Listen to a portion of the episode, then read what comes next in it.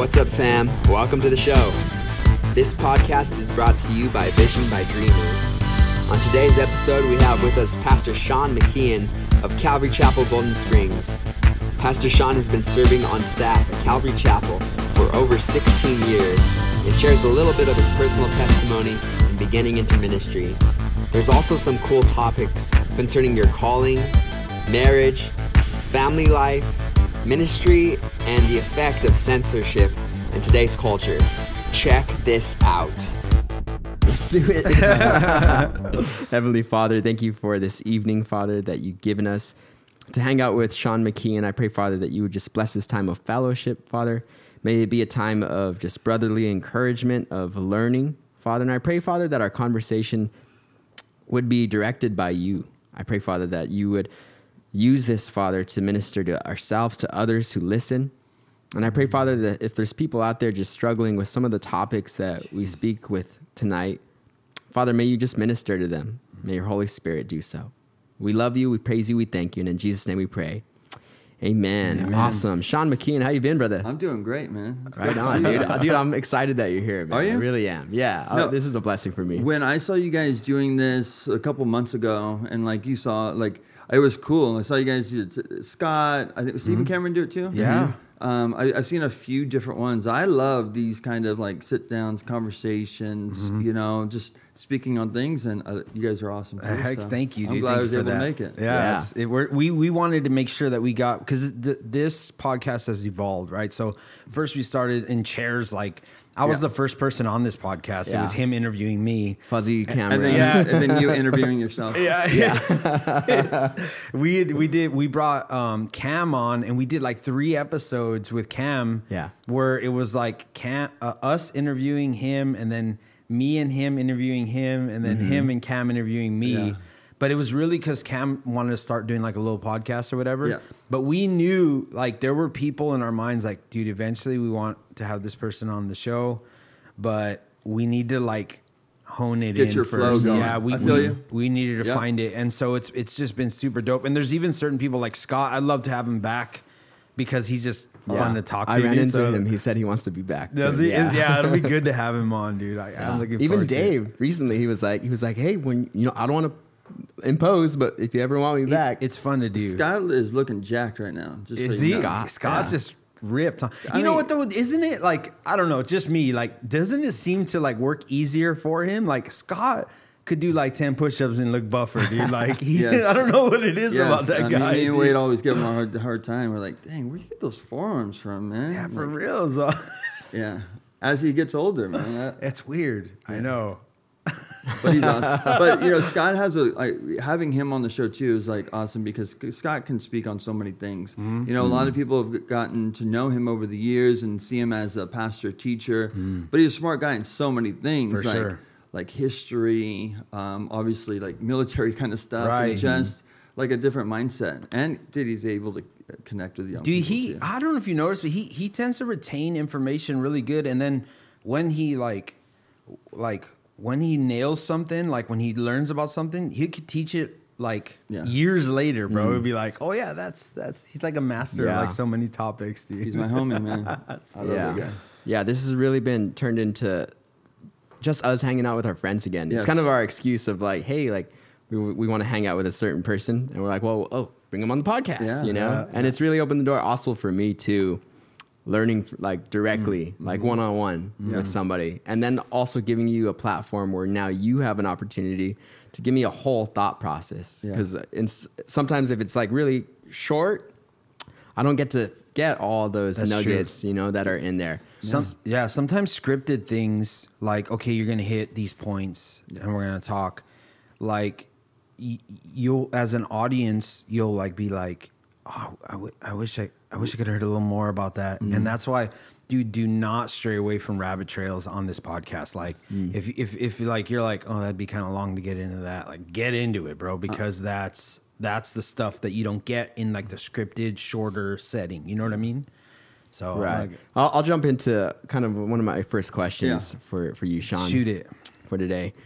Is I kind of want to know your uh, entering into Calvary Chapel Golden Springs. Uh, people see you right now a lot um, on social media, or if they're going to the church, um, you are a leader there, and there, you're someone that people do look up to. But I kind of want to hear just a little bit, and you could dive into it as deep or as short as you want, just a bit of your background into Calvary Chapel. Well, you know, it's a trip. I was ta- talking to Raul last week. I was walking through the hallway and I had to look at something on um, our system in, in the church, you know, on, on payroll or whatever. And I looked at my name was there and it shows you how long you've been there. And it said 16 years.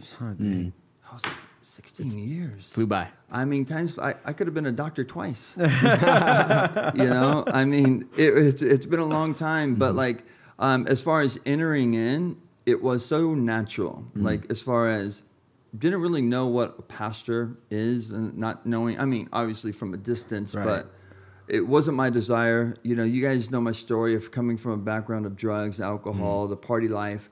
Um, and when I was 26, going on 27, that's when I had the two DUIs. I was strung out on meth. I was in a bad place in my life.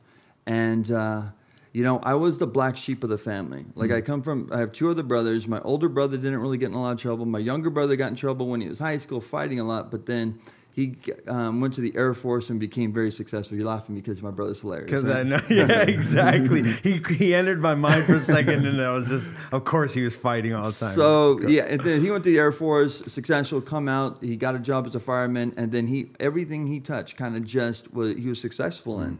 And me, I was we were talking about earlier. I was in construction. I was painting. I was going back and forth. I'd get high. I'm hmm. I'm like just wasting out all the money that I'm making uh, just to party, right? Yeah.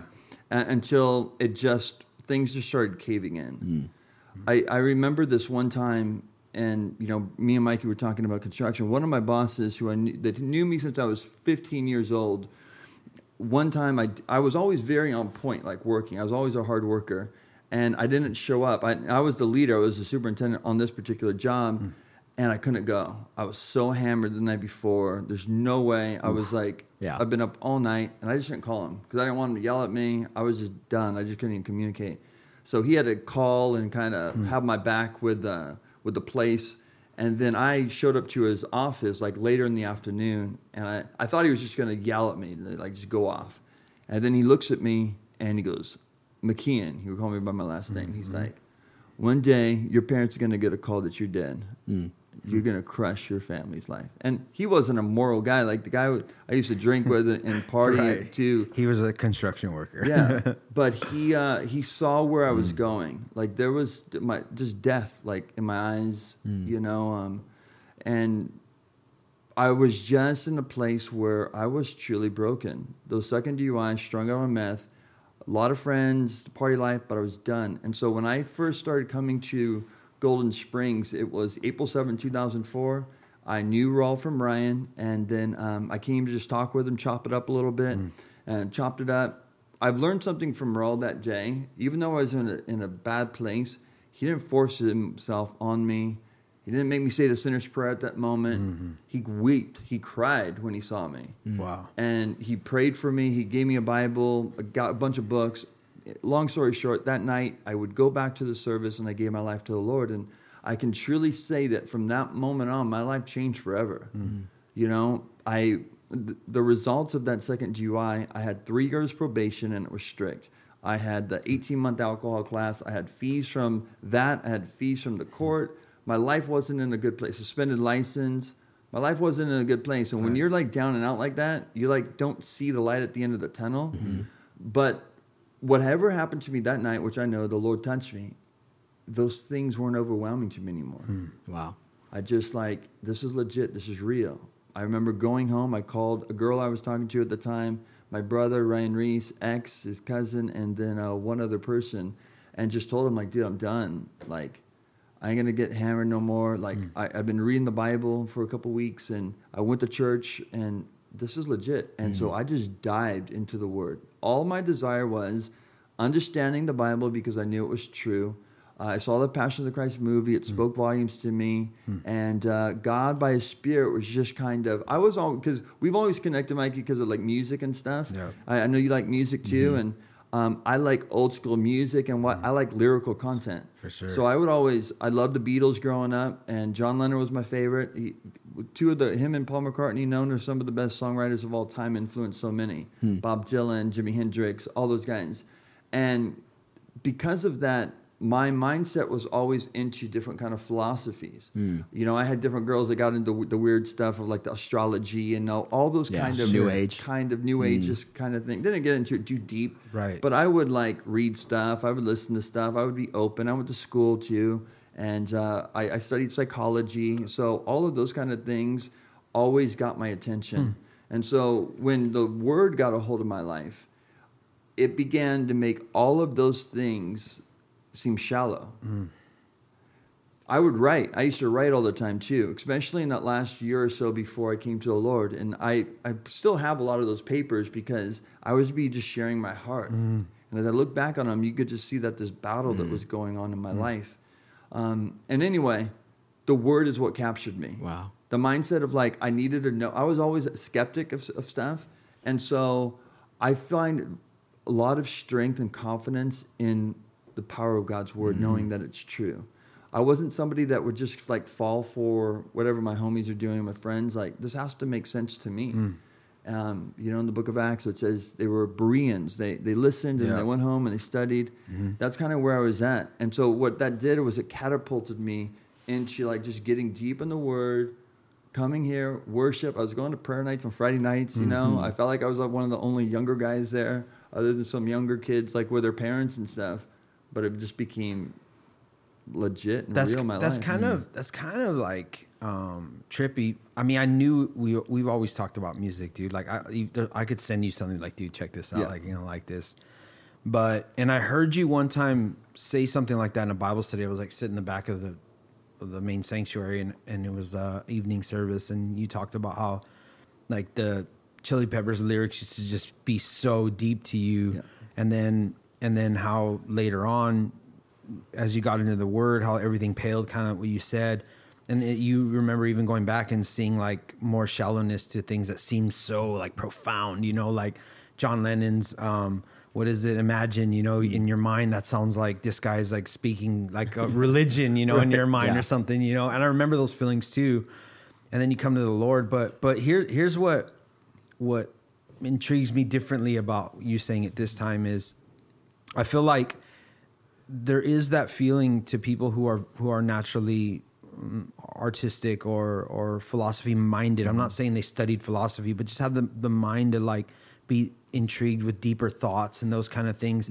And and there's a tendency to to let Christianity seem like like it doesn't match those things. Like you know like here's a bunch of simple people that just raise their hands and they're just all following the flow of this religion but they're not deep like me. But that's not that's the opposite. Like here you, you're explaining the depth of the word. And and this, something similar happened to me because dale p- prayed for me one time and I received the Holy Spirit, mm. dude. I had never understood the Bible the way I did, literally from one moment to the next. I went home and I read like the entire book of John. I think like it, it was like two nights or something like that, and then I just I read most of the New Testament in like a really short time. But once I got to Paul, I I couldn't even see him as like before the Bible seemed so like thou shalt Yeah. or the mm. you know like that in my head somehow I must have read just something in Genesis I don't know but once I got to Paul dude I couldn't help but to see this mind like this dude that that in his authorship was was you were like hearing like what he's doing like what he's doing with these people and like what what angle he's approaching. And like he'll say like things that are so like amazing brain. That guy must have had like an amazing mind. And i remember immediately getting like intrigued with with the author's mind of like what he was up to. Like i was like oh, this guy's like kind of playing chess with like people you know Yeah. what i mean what's mm. happening to him. And and and so I kind of like you, like I saw something that before I had never seen before, and I didn't. Same thing too with like lyrics, dude. Reading as I grew in the Lord, reading like the Psalms and the Proverbs, like those those are like songs, dude. Like Yeah. those are deep lyrics, you know. And so I tripped out. You know, I, I, I didn't know I didn't know that you were that into That mindset. Yeah, I didn't. Mm-hmm. You, it's funny. You said something that was making me laugh in my mind because I thought the same way like that. I had a mom that was a Christian. I knew of Christians and I thought they were cool people. I just never thought that I'd be able to connect with them. Mm. And I can remember this conversation. You know, sometimes you have a conversation with somebody and it just sticks with you. You don't mm. realize it. There was this girl that me and her were pretty close. I did work. I didn't just work in construction. I did work at a restaurant a couple of times, and I worked at a macaroni grill in uh, Rancho Cucamonga. And uh, me and this girl connected. There was another girl I was seeing, but this girl was a Christian, and we just had a good connection. Um, and so we would hang out sometimes.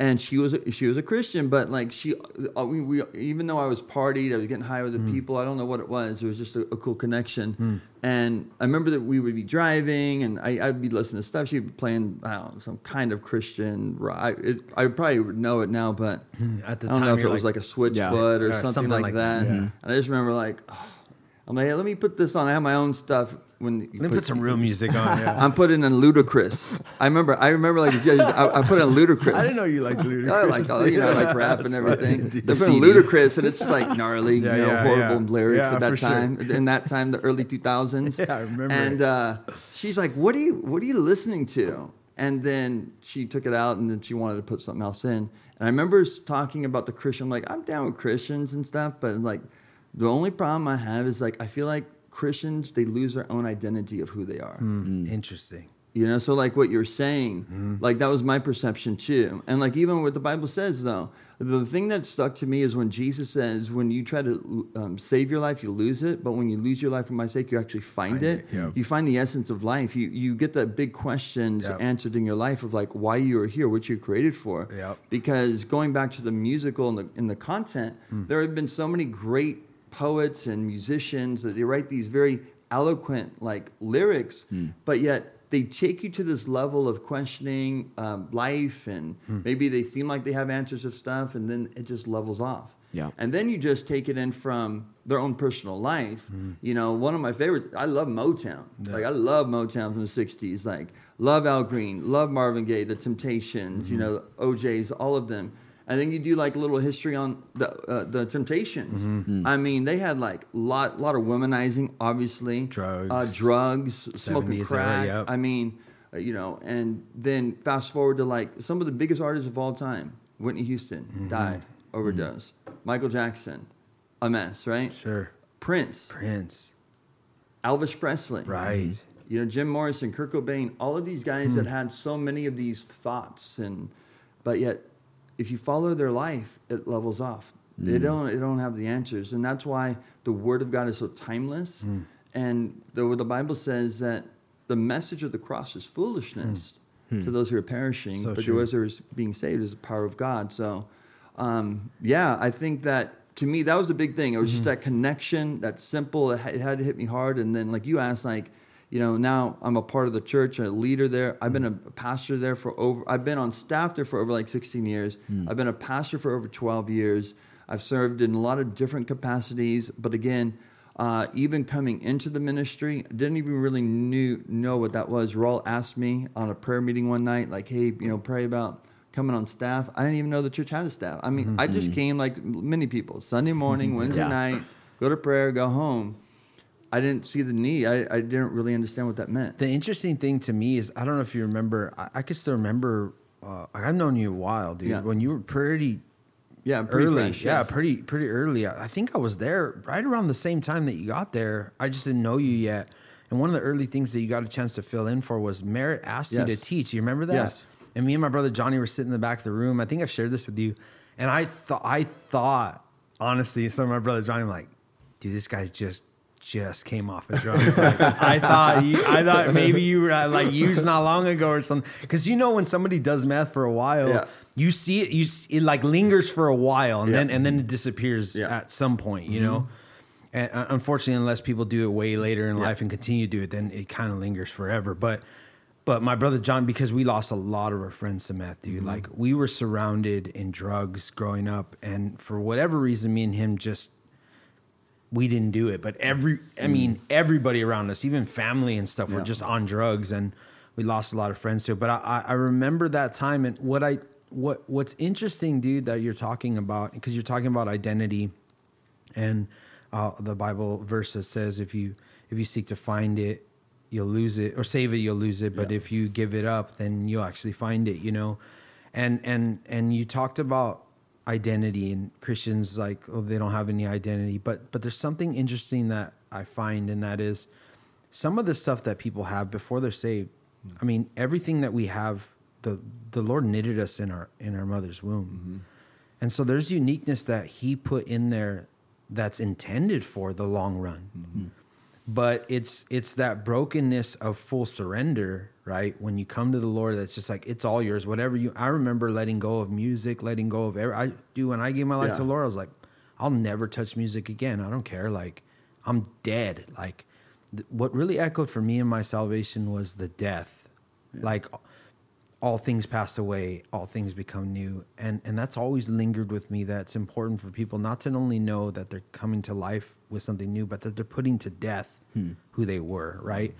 And and in losing everything, I was actually surprised to see that there were things that the Lord brought back. Even to the point where I was like, oh no, like I'm no way, that's not you. And the Lord's showing me like I, I gave you this way before you started abusing it for like other reasons or yourself or and so I think that's important too, even for maybe mature Christians to understand that, you know, you aren't intended just to copy a culture that you see created in the Christian environment. You're intended to be unique, you know, and and and sometimes people miss out on what they add to the body in their uniqueness that mm-hmm. God gave them because they're too busy, you know, worrying that somebody's going to think of them wrong or, you know, and and I don't know if you have any thoughts about that or Yeah, I think I fortunately I think I was around some people that were important to me. I think Raul's obviously one of mm. them, Dale and, and Scott Salamat, mm. because they're all very gifted. They're mm. all have a lot of depth in the word and a lot of good practical ministry, but they're real people too. Yeah. Hmm. Like Raul's a jokester. Yeah. You know, he's not trying to have all the, the right answers like off his hip. Like he can, but hmm. sometimes you ask him a deep theological question. He's like, "Hey, let's go get tacos." Yeah. Hmm. you know, and, and Dale too, like, and then Scott, like, there are those, those moments that, and so what I learned from that is that you got to be who God's called you to be. I would watch Scott no, look, go back to like where I'd never thought I would be a Bible teacher. You know, I came on there to serve the Lord. I did maintenance for two years. I was a good worker. That's easy for me. Um, and just getting um, discipleship, getting taught the word, just gaining knowledge. My whole focus was just to be able to have answers so I can have conversations with people, friends, and family, and kind of know what I'm talking about. And then it was just little opportunities. Hey, share what God did in your life. Okay. And then Scott put me on blast one time and put me to teach a high schoolers one time. It was the most petrifying thing in my life. I remember that. I You remember, know? I remember sitting under him when he, You were when he there- oh, started wow. teaching. Oh man, it, it was hard, and high school is hard because Yeah. they're young punk kids that most of them don't want to be there. Some of them do, but a lot of them don't. And so Mm-hmm. internally, you're wrestling with your own nervous. I didn't grow up like wanting to be in the front of the class. Mm-hmm. You know, I was more the guy in the back of the class making fun of the teacher and you know inside jokes, but Mm-hmm. not to speak in front of the class. Mm. And when I was a young young kid, I was really shy, Mm. um, and so but what I did see, even in the moments where I thought that, no, dude, I can't do this. Like the first time I ever spoke, like I remember talking to Scott on the way home, like, dude, I'll never do that again. There's no way. He's like, and he said some nice, encouraging things and stuff, but I'm like, yeah, dude, I felt like I was gonna pass. I've never passed out in my life, but I'm like, every emotion I was feeling at that time, like I was seeing spots, like I was just going nuts inside. And you know, when you first teach, you got like a whole bunch of notes and all this kind of stuff, and you realize how do you track this? And oh, that's so hard. yeah. So, uh, and once you run out of your testimony, now what? So, right. right. You said the same story. Everybody Yeah. knows me already. so, but but what I did see is that God did start moving in my life, Mm-hmm. and there were still opportunities, and God would put me in like some gnarly situations off the hip. Being with Raul, he, he throws you in the fire like a lot of times. You did that to me out of high school. You were supposed to go teach. We showed up. Do you remember this? Was it in, We uh, high Los Altos? Mostly Asian kids. I don't know where we were, Oh, Walnut is right here, dude. I and- remember. And and we're sitting there, and and you're like, "Dude, why don't you go out, dude?" I'm like, I remember that one. Remember that? Yeah. Hmm. And I remember, I remember you sitting in the back of class and just, I mean, you were, you were there, you were ready to go if you wanted to, and you just threw me out there, dude. And, but it was really neat because the first thing I noticed, I remember was seeing a room full of Asian kids, and I just thought, what, what are you gonna say, dude? How and the, connect? the first thing that popped in my mind is is the pressure that a lot of Asian families, and I'm hmm. not trying to like, Yes. but it's just true, you know, to to to really excel mm. like academically, you know. And all of a sudden, dude, I just felt the spirit just that, that these kids are like it's just like this wheel that they're in, and they just better. And I, I I don't remember exactly what I said, but it was about it was about like living up to what people expect of you versus God knowing like your heart, knowing who you are, that you are an individual, that you are you are uniquely made every single you know, and there was something the Lord just like pressed that on my heart. It mm. was really cool, dude. I remember seeing all their faces, dude. Because I initially I was like, oh my gosh, like I, I'm not, I'm not gonna know what to say to these kids. Yeah. But that that that's one of the moments that that really God spoke to me that He will always He will always work for who's in front of you. Like He specifically wants to anoint the vessel. And even though with all of the things that we can learn, reading awesome books and putting something together, that there's something that God Yeah. specifically has for this specific group of people. That and that's how the Lord showed me mm. that He's the living God. It's not because if, if it was just just the Bible, right? And track with me on this, like if it was all there, and it is all there in the Word, but if there wasn't the living God behind it, then it's just whoever knows it better and whoever has mm. You know invested more of their brilliant mind in putting things together in a Yes. clever way he, that would automatically mean instantaneously that's the most powerful person for the lord. Hmm. But you have a living god working through vessels that are surrendered and there's no measuring stick for how deep god can cut. I I mean i'm sure you've seen this like you could say the best thing that you like dude oh that's that's solid. Here's something you write it down you're like dude I'm, this is gonna be i'm gonna build my study and this is a crescendo you get there and it doesn't quite hit the way you wanted it to. Maybe people just aren't in tune or Yeah. whatever it is. The worship wasn't was sour or whatever. and then there's other times when you just you tell somebody the most elementary thing like because because he died for you, you Yeah. know, and just it hits. And all of a sudden you're like, what? I've said that a billion times, you know. And I, mm. I've, I, the Lord spoke to me in that in that trip that we did where you made me speak Yeah. Because I, I was I'm not easily intimidated being in front of an audience. I don't know. I've always been like that as a kid, but for some reason, I was intimidated in that moment. I was just like, dude, what? I've I've never. I grew up in around.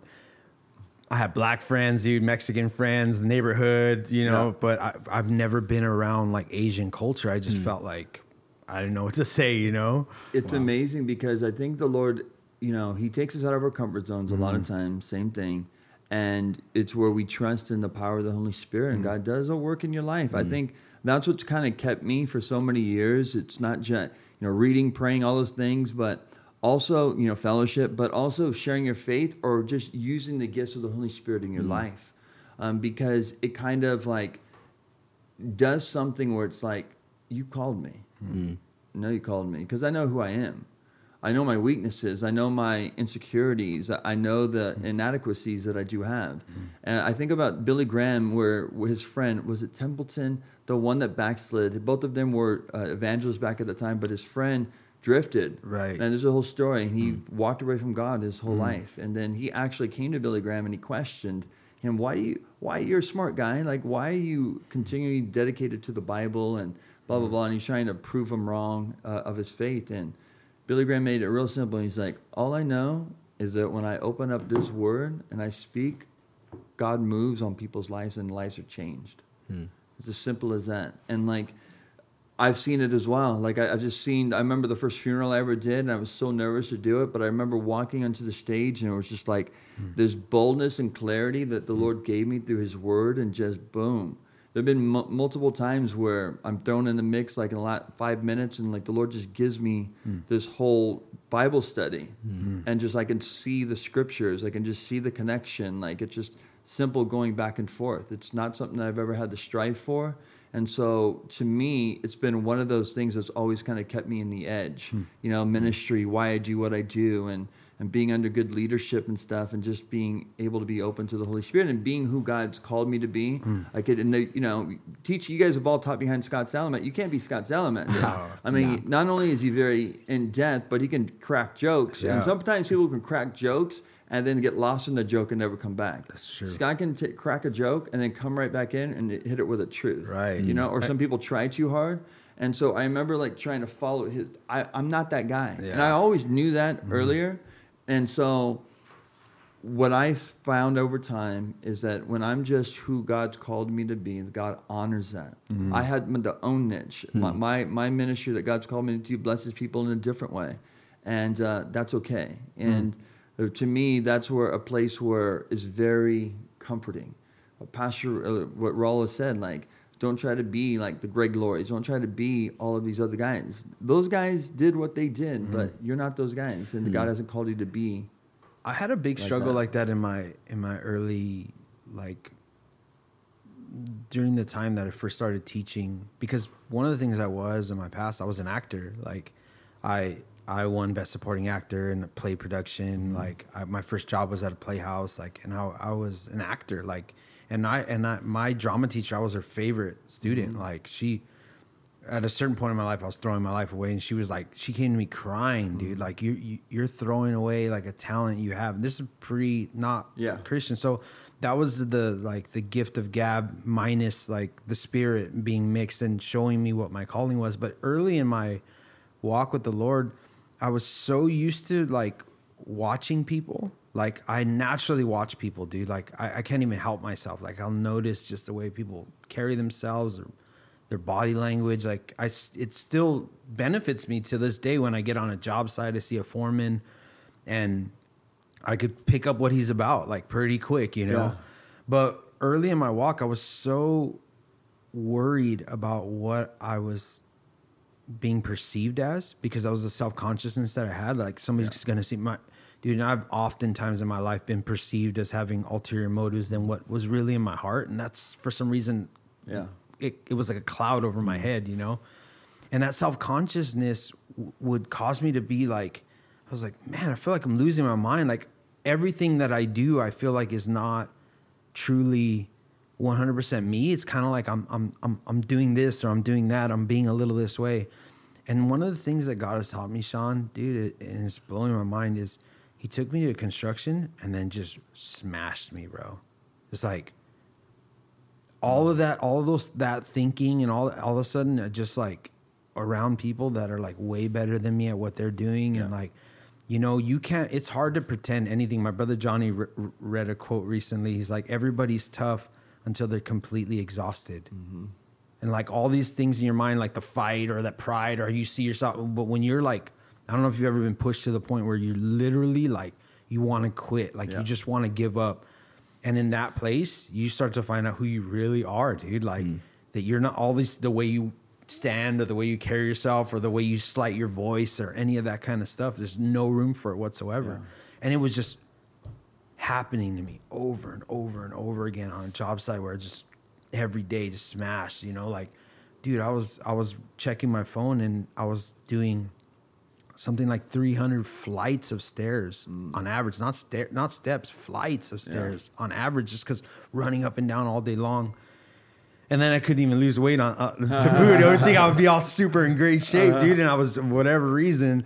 But what was happening to me, bro, is I was just being broken, and then and and I was out of the the pulpit. Like I, I wasn't teaching nothing.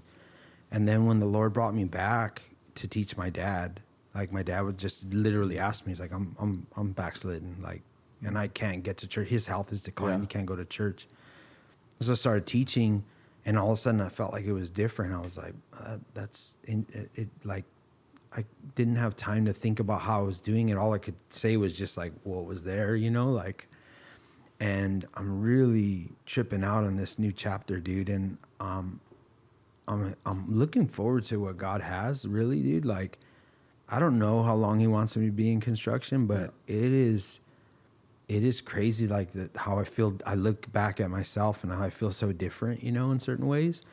But there's something that comes to mind when when you were talking. I've noticed so I I there's the gifts that you had or the way that you were and God using you and people Yeah. experience that they get saved and they they transfer over and how God molds them. But there's also development that happens later. One of the mm-hmm. things that I noticed over the years that you really developed I didn't notice it before was this really keen like multitask mm-hmm. capability. Like I don't mean multitask like you're focused. You usually you have to just be focused on one thing at a time. But I mean like how you're aware of like g- grabbing things that are going on and keeping track of it and bringing it in, or you know conversations get derailed, or you just really like I don't want to say administration maybe? I don't mm-hmm. know what it is, but this this ability to multitask is that something that like developed in you or or just it came to surface when you started being need, needed to do it Yeah, I think um, I think it's a little bit of both. I mean, you think about everything in life. As you're talking about, like you finding yourself like in construction and all that kind of stuff, like strengths and weaknesses and who I am. I, I think that when you reflect, I'm going through the book of Genesis right now. I'm almost done with it on Friday on Friday nights, and I love the studies because you just see the development of these characters: Abraham, Isaac, and Jacob, and Joseph. How you know they get these promises something's about to happen, it doesn't. Years go by, they make mistakes. You know, there's so many lessons, and there's those practical things where God is shaping them and who He's called them to be, but they don't see it at that moment. Um, and then in my own personal life, or look at David. You know, David, you know, he became a king, but he's trained as a shepherd to have that heartbeat of taking care of sheep because he was going to be leading a nation in the future when I look back at my early years of working in construction, things that I have that are invested in me by my dad, hard work and mm-hmm. being on time in everything you mm-hmm. do. That discipline i- has always been a part of my life. Um, in construction, when you're doing big jobs, you've done probably big jobs now. Huge jobs. And so when you start at a big job, and it's just like could be overwhelming about how much you got to do. Mm-hmm. But my boss would give me this task of how to break down how where to start and how to finish a hmm. job. And it's just a mindset that's like it, it breaks things down hmm. where you don't get overwhelmed with what's around. Hmm. And you just once you have a pattern because the worst thing like if you were spraying a ceiling even, spraying a huge ceiling and there's you know there's pipes going this way, there's crossbars going this way, you have all of the slats and if you don't hit it on the right angle, well, if you just go like crazy, you're going to miss a lot. But if you start in one corner and you have a pattern and you're just and though you think you need to go all over the place, you keep on a pattern and you break things down, you will complete the project. Hmm. And so as I come in ministry, you know, the work ethic was there as far as maintenance, you know, seeing things and making sure that I do things right. But then just what and I, I wasn't really good in academics and everything hmm. when, I- when I was younger. It, I really didn't apply myself. But then God would just give me like the ability, even when like we were doing events or were doing bigger things, like seeing the big picture of stuff. Administration, you're right. Like I mean, that's why I do a lot of stuff myself. And Wade both have that gift, being able to see like a full picture of like a project, a conference, um, multiple things, just the, the flow um, when it comes to like doing shows like this with all the different guys and the personalities and everything. Um, God just and, and a lot of it's led by the Spirit, right? Like, but also God just has granted me wisdom. I right think so this is what the time. god's doing through it and then but there's anointing of the vessel as well though Yeah. like you have this ability Yeah, and I think maturity. You know, you grow a, a little bit. You kind of, I and you know, Ryan Ries is one of my closest friends. He's completely opposite of me, right? He's he's like all over the place in a lot of ways. Yeah. And that's another like not just Scott, but like Ryan. Like I never would try to be Ryan. right hmm. You know, and he certainly can't be anybody else and he can't be nobody else. I mean, no, yeah, he's, he's definitely one of a kind or one of three if you count his brothers. But, um, but that being said, like I always knew I could only be who God's called me to be. Yeah. Remember, like in the beginning of like the Whosoever conferences and stuff like that, I was always being put in a mix to help like facilitate a conversation between a few of the guys. Sure. Ryan was just learning how to speak and to teach Yeah. and stuff. So I was always having to be a little bit of that more neutral, calm voice Right. to be able to bring them in. Or, uh, it's like judo, dude. Like conversational judo. Like your ability to like take someone going. I've even seen you take. I mean, love the guy, dude. But remember when we had Vitor? Yes. out there? yes. and he was going off, bro. Yes. Like right, he went Yes. off, and and nobody else, bro. Like I'm not trying to toot your horn, but nobody else could have been able to like real, dude. You had to shuffle.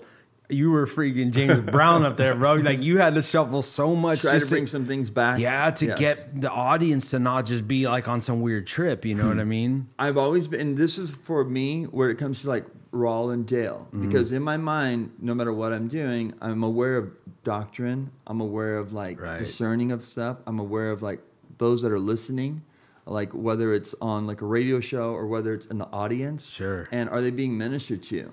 You know, because this guy might be Mm. going on a tangent that's not going anywhere, or he said something that might not be on point, or I know actually what their strengths are, Right. so I could kind of kind of set them Direct up them to there. do something that could be hmm. a blessing to the Yeah. people. So those are the things I kind of, and that's why I like do, like doing the shows with Raul Yeah. because I know Raul very well. Right. Like I know him well. I know how he thinks. I know hmm. what maybe his like go-to things are, hmm. and how that's my my desire. Like even doing shows with like with Raul is like me trying to take a back seat from it, and so people can just hear his voice, Right. and just kind of you know, and just so highlight it in I the like right doing way. Those things. Yeah. Uh, yeah. Me too, actually. I, I well, because I'll perceive. I don't think everybody's aware of what's going on in a room like that. Like, right? Other people are just they're just watching the outcome of it. Mm-hmm. Yeah. But I enjoy watching that stuff. I saw the I saw the you guys do one called Straight Talk, right? Straight So- Talk, yeah. And you recently because Nick just came on board. I'm super excited about that. By the way, like, um, Shout out Nick Hernandez. yeah, shout out Nick. Dude, I fr- dude, Hey, that's pray my for Nick because him and Scott uh, did this contest today. Of uh, it,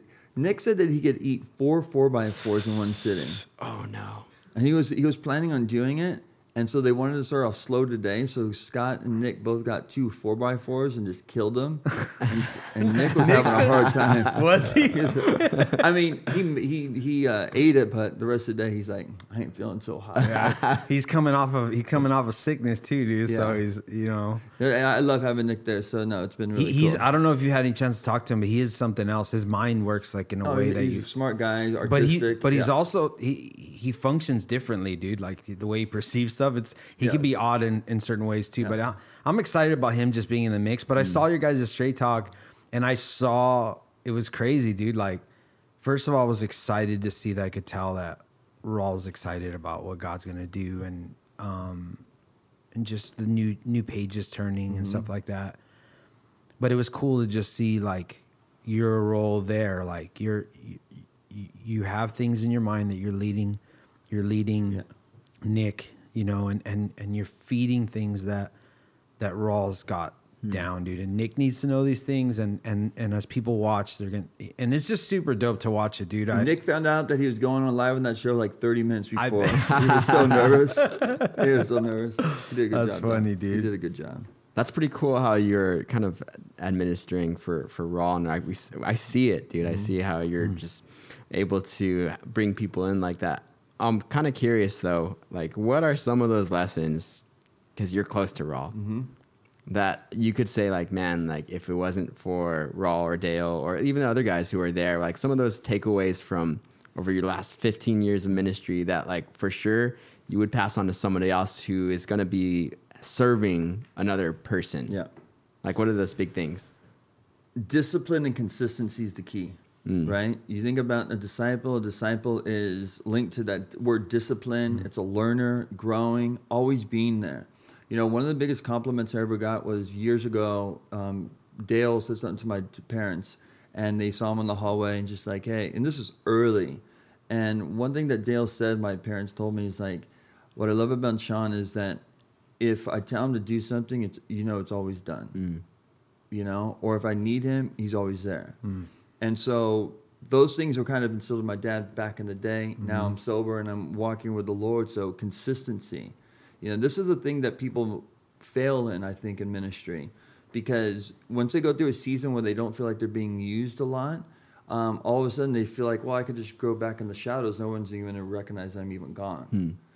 and you hmm. don't realize that what God is doing is He's just He's testing your heart in a lot of ways. He's hmm. growing you. He's maturing you, and so you're there with the right motives always. Hmm. Not just when you get to be in the front, not just when you're be able to be able to use in a particular area, but it's the consistency that's important. Hmm. And then eventually your number will be called. Basically, you know, there's going to be a need, and then you feel that need, and you're like, oh, you're used by God. Then you hmm. you get pulled this way. You bring up like merit, like random. Those are things that I learned. Like Scott calls you, Merritt Mm-hmm. calls you. Yeah. You know, multiple people, and then before you know it, you start being used by God. So, but it all comes back to if I wasn't there, nobody would would trust for me to be there. Mm-hmm. As far as being with Raul personally, um, uh, always being flexible is the key.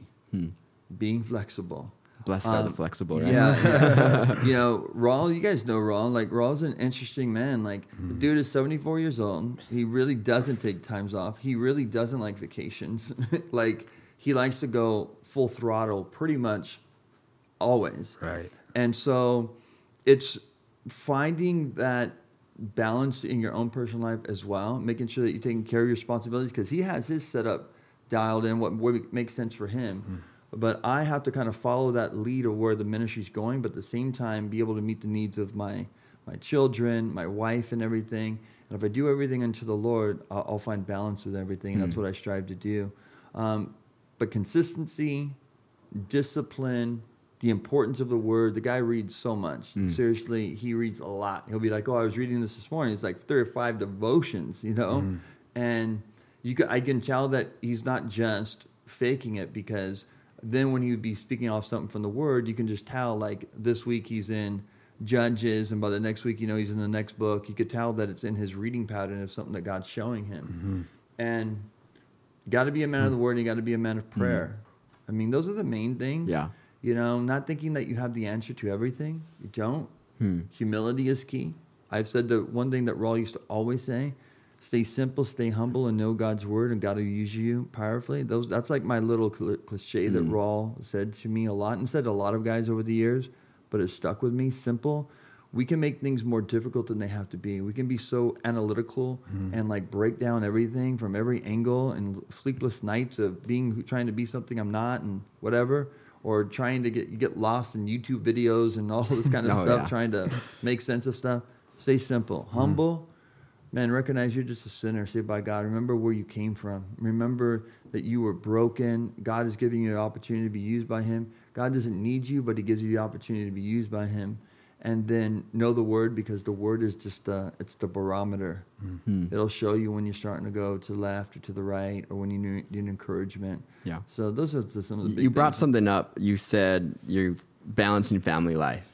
Okay, so right now my fiance is next door, so her Okay. ears are going to be ringing right now because we're getting married in April. Nice. So I'm kind of curious. I've, lately, I've been asking a few of the pastors who've been coming on.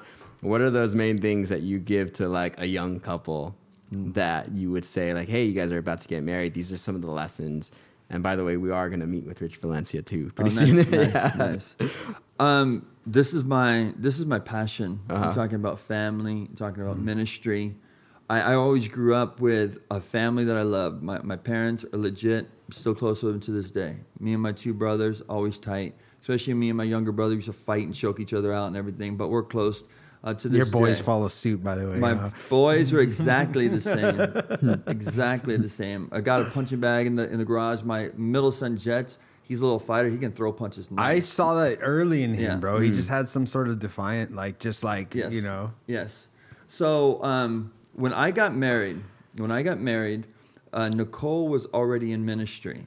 She was. She worked in the coffee house. She worked in radio, where you worked in radio for a little bit, um, and so she already kind of knew the heartbeat of that ministry. She was under Rose ministry, so that helps a little bit. And then, but when we were engaged and we were getting closer, one thing that I stressed was the importance of communication. And even to this day, when I sit down and I give like encouragement to a couple that's getting married, I tell them three things. We break down all the scriptures Genesis, Ephesians, Corinthians, everything, but these are three things. Commitment i'm in this for the long haul. Communication because if you don't communicate the enemy comes into your relationship and then unity we have to be on the same page. Hmm. And one thing that i talked to nicole is like i know god's and she knew too. Like she knew the calling upon my life and i would tell and at that moment i wasn't a pastor when i got married like i was being used but i wasn't a pastor i wasn't completely sure what was going to happen you know, as you guys have seen me and being used by, by ministry, like not all of those things were already coming to pass Right. at that time. And so, but I knew that God had something for me and I knew it was going to take sacrifice. And I knew that I had to, I wanted to fulfill it, fulfill it. I mean, me and uh, Nicole, we actually broke up for about six months at one point before we got married because I felt like I didn't want to mess up that relationship. I was a little nervous because in the world I always screwed up relationships. God was using my life and I didn't want to either disqualify myself or I didn't want to be distracted from what God had for me. Mm-hmm. So I was really sensitive to that. And so when we broke up for a little bit and then God would speak to me and you know God moved in both of our lives and we got back together and we got married and but one thing I told her is like we have to communicate. Hmm. Because when I teach and when I speak, like I don't trust in my own intellect, or my own wisdom. Hmm. The book's more. I, I really trust in God's Spirit working in my life, and so I need to have the confidence that when I step on that stage, when I speaking to somebody like in a close room of marriage or whatever, I can speak with boldness and confidence because we're on the same page. It's true. Yeah. Do you know? I, I don't want to uh, fake the funk. I, I, don't- I don't want to be a phony. It's not that me, me and Nicole haven't had challenges along the way. We have, especially in our first year, different things that we learned and we you know le- lessons along the way. Um, but what I would say, um, Sal, is one thing that somebody told me. I was being, I remember it was at the end of one of the Whosoever conferences. It was like a big one, like thousands of people there, right? And I had Cohen was born, he was young, and he was running around on the slides, and I'm there with Nicole, and he looked at me and he was like, Sean, I love you, man. Mike Guido. Mm. Yeah, and uh, Mike Yeah. Guido, he looked at me, he's like, Sean, I love you, man. God's so good, and you have a wonderful wife. And he looked at me and like hugged me. I'm not really a hugger, you mm-hmm. know, I'm really not. But like, but Mike is a, a different different man. Like it's like His approach is different too, man. Yeah, Yeah. And he just hugged me and was just like, Sean, God's going to use you in powerful ways, and He is using you. But remember this that when you die, what your children and your wife say about you at your funeral is what matters. Hmm. That hit me hard at that time because it was like, I got the message. You didn't even have to explain it. You can minister to the whole world, you can speak in front of thousands of people. But if you ain't cool with your wife at home, Right. you, you, your children aren't down for you, what what good is it? Yep. Hmm. Do you know what I'm saying? Mm-hmm. So it's a conscious effort, um, Sal, of like having that balance of fulfilling your call. Because there's some people that kind of can go on the far side, like they just spend time with their wife or their children, and they don't fulfill what God's had for them in their life. Right. Do you know what I'm saying? Mm-hmm. You have to be on communication with your wife. You have to be in unity where God's leading you. You got to be supportive of one another. You have to have commitment with one another. And then um, when you honor the Lord and you put the God first, I truly believe. I don't like to put numbers like, you know, God, God, ministry, one, two, three, four, family. All, uh, no, I, I think it, what it comes down to is like seeking God first, as the Bible says, seeking first the kingdom of God and His righteousness. All these things will be added unto you but being very sensitive to meeting the needs of your wife and your mm. children are important. Mm. That's why in the midst of everything that I do, like in ministry, people don't realize like I've coached and managed baseball teams for six years. Hmm. Like I was talking to the little league guy today, like the season's gonna begin again. Like, why do I do those things? You know, people are like, how do you have time? I'm like, it's valuable, you know, in the future there's so many relationships I developed there, not just my kids, but other other kids and families as well. Um, but I want my kids to know, like, I'm down for them, I'm invested for them. And dad's going to be called to do some things, you know, like I get called to do a funeral or a wedding on a Saturday. You know, I'm gone all day on Sunday. You know, they come to me on one service in the morning and then they'll come back in the evening, but I'm gone all those days. I teach on, I've taught Friday nights for 10 years. I haven't had a Friday night off consistently hmm. for over 10 years. Wow. And, but we're all part of the same crew. They come to me when I teach for the most part, hmm. unless somebody's sick or, or whatnot. Um, I very much valuable my time. I value my time with my family.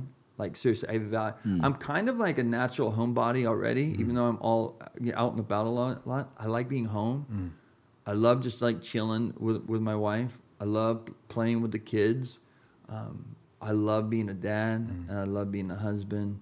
Um, and so Did you love that stuff immediately, or you, grew and loved to love? I never thought that I'd be a good husband because I had so many jacked up relationships back in the day.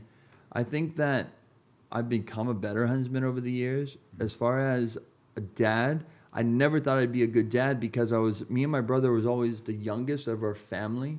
Um, and my dad's side of the family was a big family. My dad comes from a family of ten. He was the second youngest, so all of my Your dad's a trip, bro. yeah, my dad's awesome. All of my um, cousins were like older, like they mm-hmm. were like the same age as my parents, do you know? And so I was never around kids a lot, and mm. I was never really like good with kids. Hmm.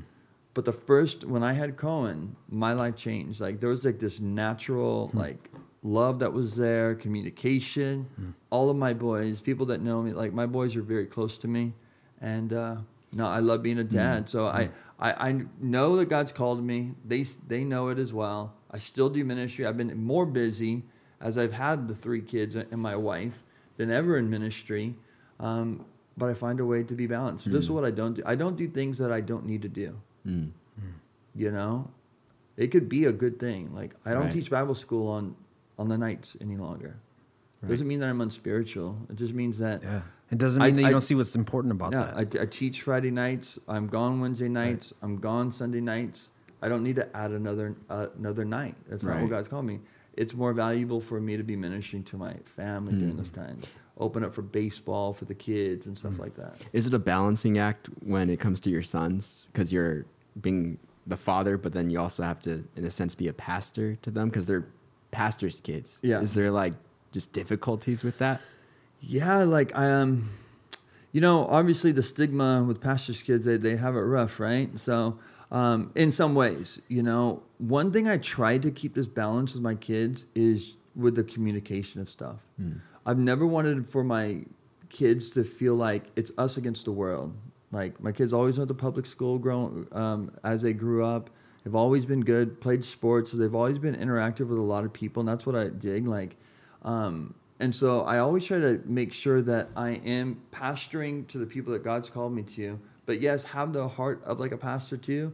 But like when you're, I'm not giving 45 minute Bible studies to my kids. you Right, know, right. Ever since they were young, I'd be acting out stuff. You know, Yeah. dying on the lion's den. This mm-hmm. till this day, I still put them to sleep with my wife and and me. You know, we mm. switch off, but a lot of times I, I'm putting them to sleep, and um, I still value that time reading with them and mm. praying with them and singing with Right. them and uh, and just kind of uh, no, I it's I don't want to say it's not hard, but you know, it's never something I complain about. I really, really like being a dad. Yeah, there's there's some stuff that you, you, you share out of wisdom, things you've learned, but then there's other things that I see that God, you're just doing naturally. God made you this way. You know, one of the things I've noticed with your kids is that you've never done as a pastor, and I've seen pastors do this a lot, is to be overly concerned with the uh, appearance of being a pastor's kid. And I think that's credit to Pastor Raul and Dale for not creating an environment that that you know that catapults a pastor role as being some sort of like you know other spiritual Yeah. thing. You know Raul's always kind of made people feel like he's the same as them. And that's you know cultivated a, a proper perspective i think for you. But i've seen that weight on kids you know when everybody wants to touch the pastor's hand and you know the pastor's very um, people take whatever he says is like man that is and people naturally do that you know that people Yeah. have done that to you. But you, you've never fallen to that like you know trying to get them to appear a certain way because they're pastors kids and Yeah, i think no, that's a not like cancer that. Dude. I mean that is so terrible but unfortunately the pressures of people is a real thing you know and and i'm not just belittling those people that are under that kind of pressure i could imagine some pastor 500 people maybe in his congregation and you know the people all call him pastor and his son he's he's now remember you know he's trying to get him to be something and you know, there's an unrealistic Remember, your dad's a pressure. pastor. yeah and- stuff like oh, that Oh man, I was teaching on Sunday night, and I remember this one time I was teaching, and I could see out of my peripheral vision like some words that come underneath, and I, and I look up, and it says, "Would the parents of um, Cohen McKeon please come to the second grade classroom?" I'm As I'm teaching, you know, and so yeah, like, and then you know, you know, oh, he punched this kid, or he did Right. this, you know. footage of him like smacking his own brother right in the face. Remember, like he was he was do breaking that. down. He was breaking down like uh, Cohen was uh, breaking down player, which by the way was super impressive. Like he was breaking down like his perspective on like what was going on with I don't know if it was baseball or football. Yeah. And his little brother tried to get in the shot like. He just was being a kid, right? and like, Cohen's like mid conversation, he's like breaking, and he just looks and slaps him right in his face. dude. and Dad's just laughing, dude, Yeah. behind the camera. It wasn't like, You know, it, you know, one thing I've learned too is like, I don't want legalism in my home. Hmm. I don't. You know, it could be destructive. You know, it- with a lot of things I use as teaching lessons.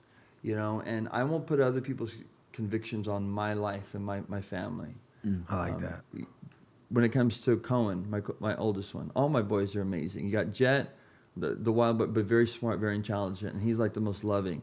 You got Uriah, he's young and he's still developing. He's a little mixed between the two. Cohen's always been an athlete, right? He's he's always been a jock. The guy Mm-hmm. knows. He's 11 years old and he knows like history of stuff I don't know Mm-hmm. sometimes, and I knew a lot like Yeah. Baseball, basketball, football. Like he knows all these old players, and people are like, how does he know this? He just loves sports, and uh, they know the Bible well too. Uh, but with Cohen, like two years ago, his team was legit. His All Star team, they went, they traveled all over the place, and they did really well. He's continuing to develop, you know, and some opportunities have ar- have arisen where it was on a Wednesday he had to go or Sunday he had to go. Like, I'm not going to hinder him from using his skill set. You know, my my kids already go to church like three or sometimes a week. You know, Yeah. so they miss a Sunday once in a while, but they're coming on Sunday night. They're coming on Wednesday night. They come in on Friday. Like to me, I do those things very prayerfully. Mm. Like, and even I've let, let the coaches know too. Like, you know, I'm a pastor. This now, I'll pray about that. I'll, I'll- let me see. You know, but I also I don't want to stunt him too. Mm. Of like where he's being used. Like that. That's his gift. Yep. To, Yeah. to be an athlete. And I was so- walking down the hallway and all of a sudden this ball goes boom. I was like, "What the heck was that?" And it's your son. I was like, "Whoa!" I was like, "What's He's up, got bro?" an arm on him. huh? yeah. Um, yeah. I just want to make my prayer. Mm-hmm. You know, like, sometimes I, I look at it this way: is I'm so thankful for all that God's done in my Mm-hmm. life up to this point. And who knows? God might want to use me for many, many years. Mm-hmm. I have no idea. Um, you know, things I battle with, I battle with physical things, my migraine, my stomach. These are things are Right. still like they're hard sometimes. Sometimes it's hard to do all the things that, that I do, to be honest. Um, but the Lord always gives me strength to do it. But I also am very because of the way I think too is like I really understand that what's taking place daily it's building something for the future. Mm. And I'm talking about like legacy of stuff for your, my children. And so I want my children to have a relationship with the Lord. I want them to not just play church. Like I don't want them to just go through the motion. I don't want them like church and everything to be like this routine in such a way. Like I, I, I because I wasn't like that. Like Right. I read because I wanted to read. I prayed because I needed to pray. I wanted to. And so encouraging them and developing in that relationship with God is important to me, but also I just want them to be who God's called them to be. Mm-hmm. Do you know what I'm saying? Not what I want. Right. Like if they want to be called to be mi- um, missionaries someday, awesome. They want to be pastors someday, awesome. Uh, they they want to be um, work at a bank, cool. You know, Cohen wants to be baseball player. That's what his dreams are right now. Awesome. Hmm. You know, and like Jet, Jet's my funny one. He's like, he has this raspy voice. Yeah, Ever since he was he was like five, Yeah. six years old, he's like, "What do you want to be when you grow up?" I want to be a uh, a pastor and a UFC fighter. that, that combo is what yeah. he wants. yeah. Do pictures of Conor McGregor and like, Oh yeah, yeah, dude. it's uh, yeah, it's a it's a but but I mean that a Mm. lot, you know, because sometimes people want their kids to fall into a mold that they want them to be. That can happen in ministry. Sometimes they people do that in sports too, right? Yeah. Like I was a baseball player, so you're going to be a baseball player. You're going to Mm. Grind and football. No, like if they want you, like give them the set the, the the the tools to be able to develop. You know, Mm. put the resources into them. Um, but you'll you'll see, and if Yep. it's something that's legit, like encourage them in that way. Yeah, that brings to mind something that I learned from my dad. You know, one day he, he was showing me in the toolbox, and he was like, "You know, when you need a screwdriver, there's nothing like a screwdriver when you need it. It is the greatest tool for what it is. But you know, when you need a wrench, the screwdriver is worthless. Or when, you know, and and, and it was the way because you got to keep in mind this is a dad with his little kid, right? Yeah. And he's like, remember when you're looking at a screwdriver work and you think it's so amazing, remember that it's only amazing for what it's supposed to be used for. And Mm. you're gonna find out what you're made to be, what Oh, you're made to be used for. and cool, and yeah. and I never it never left me and and it's funny how such a simple I mean, I think that illustration we may have even used in teaching somewhere along the way, but when you really apply it to the uniqueness of your calling and, and in this particular conversation recognizing the uniqueness of your own kids you know if you're a certain kind of tool it, it is it is 100% clear why it is so important all the things that you do but you you you when you're looking at what kind of a screwdriver your kid is in comparison to yourself being a screwdriver you're like man he's just not you know and may not even be aware that he's a wrench or something you know and and dads and dads in particular, I think, because they tend to put the weight on their boys with like, you gotta, you know, and you gotta be this, you gotta be that. But I think that's so good, dude, and I think that might be good for somebody that might be listening to that, you know, Yeah. keeping that stuff in mind. You know, one thing that happened like two years ago, like Cohen's just, uh, you know, sports are different for everyone, right? Some kids like to play soccer because you're running around a lot when you're younger, right? Play football. You know, when, uh, yeah, I'm not, in, so- I'm, I'm not in soccer, but Try to uh, throw soccer But a a lot bone of real kids quick, play. Yeah, soccer, right? Because soccer's easy for kids to Right, play in right. the beginning. Before you just get them to run around. You know, baseball can be a little bit slow if you don't know the whole concept. Cohen, it never was a problem. Like he, because he understood the game so much when he was younger. For Jed, on the other hand, when he came and played, like yeah, he could like to hit, but when everything else is like he'd be falling down, he'd be like Spaced out, like oh yeah, all the time. I'm like I can't do this. I can't have him play again. Oh my lord, I'm gonna lose my salvation out here. and then you know, it came to a play. We're like, no, he's not going to play this next year. Jet, Mm-hmm. you don't have to play. Just because Cohen plays doesn't mean you have to play. Just so you know. And so he didn't play. And then one thing I always saw about him, he always had dexterity to him in his body. That's what I'm talking about punching back. Mm. Yeah. Mm. He can throw punches where they're just loose, right? Cohen's a little bit more stiff. Yeah, yeah. You know. Yeah, yeah. Uh, but Jet just moves a little bit Right, right, smoother. right. And so I put him in um, the UFC gym where you can kind of multitask, you know, learn a little bit of jiu-jitsu, wrestling, striking, all those kind of things. And I took and Jet, when you're like getting him to stretch like in baseball, he had no focus, right? We take him to the place with wrestling, you know, with kids bigger than him, some smaller than him, some the same size as him.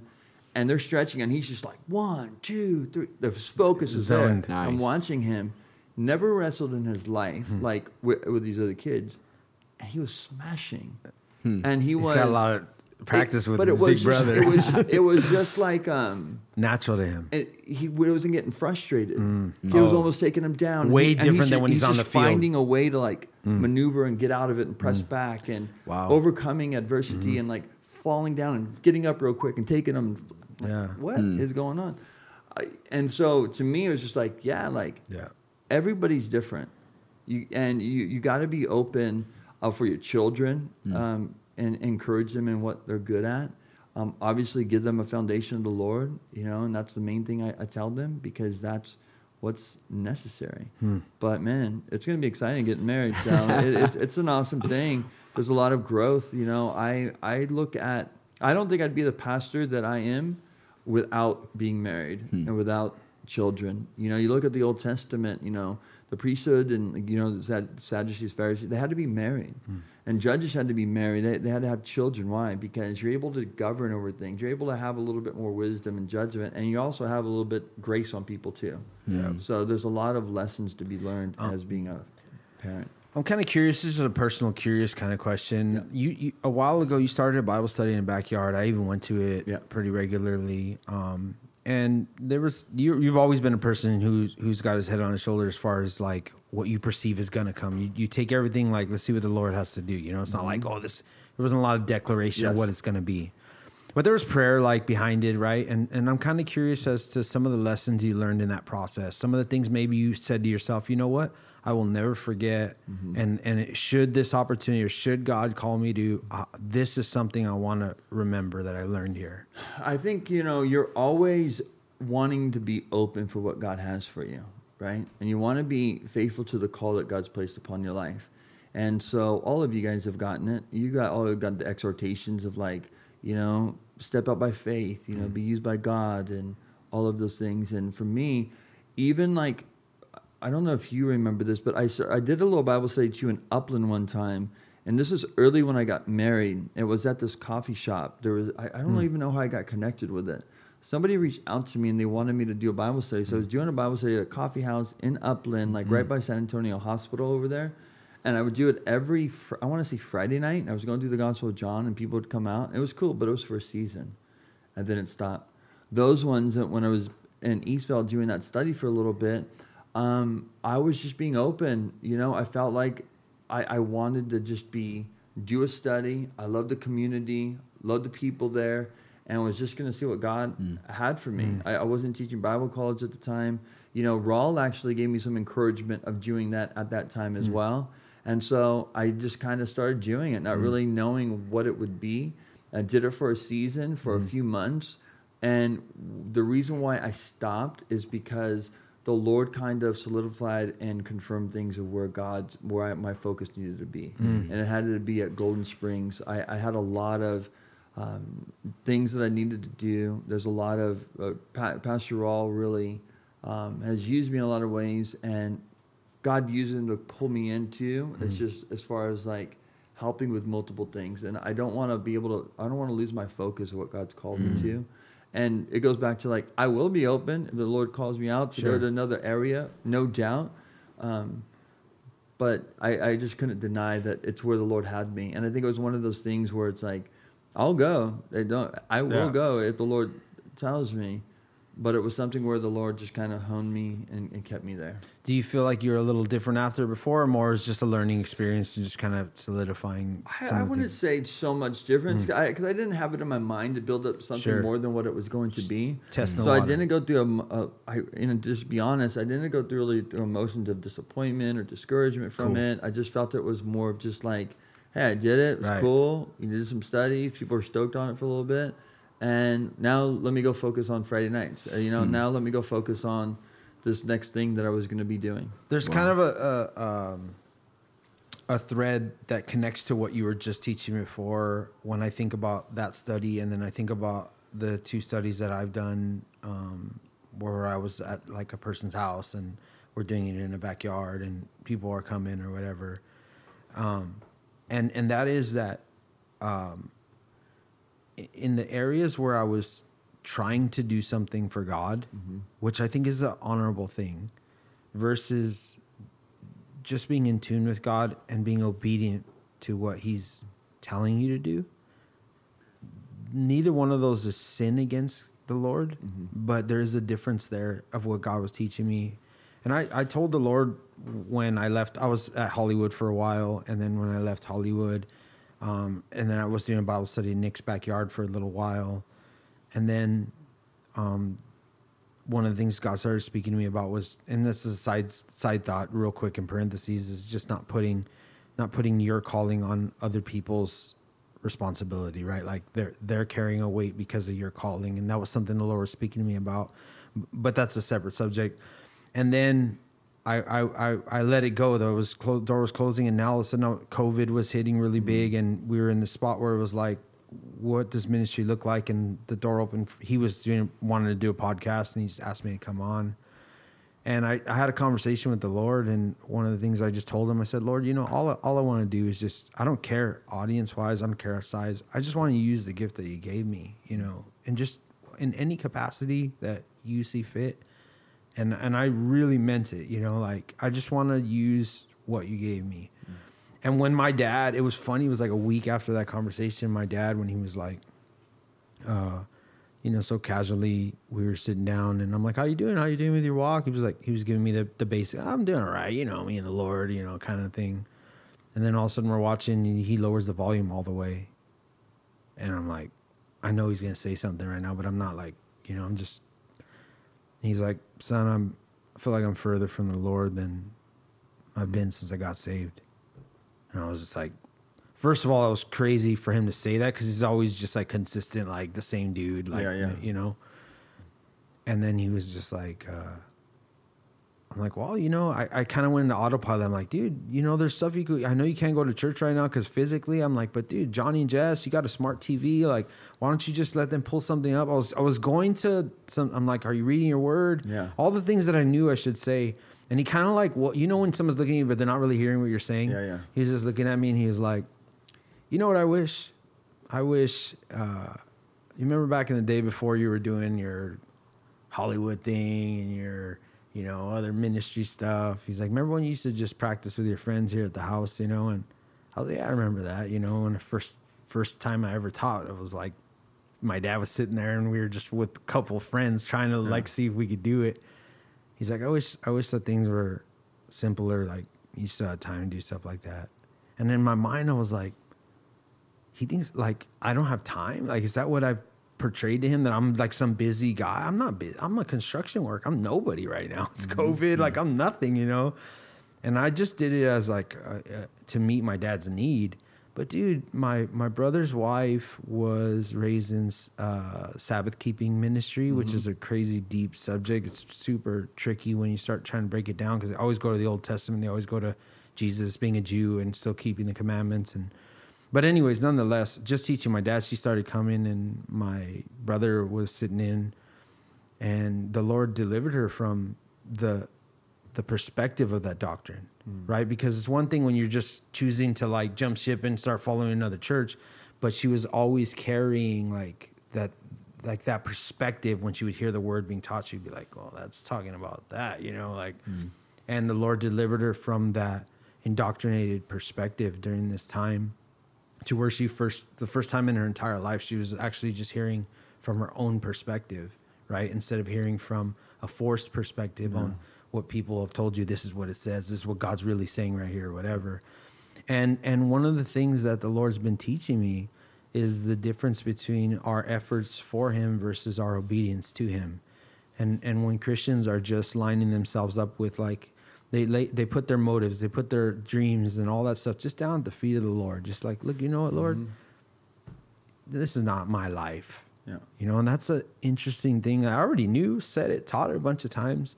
But to say to god in my mature christianity this is not my life and my dream and my Yeah. like this is your life and i mm-hmm. need to remember that. This is your life whatever you want to do with me you know? It's it's all good that those kind of ministries small big doesn't matter they feel more at home they feel like not feelings but you you flow with them the way that you were made. God opened this door, and I could sense that it also is some things He's teaching me now for other things that He has. But uh, my eyes aren't even on those things as much. It's just wanting to be obedient to God.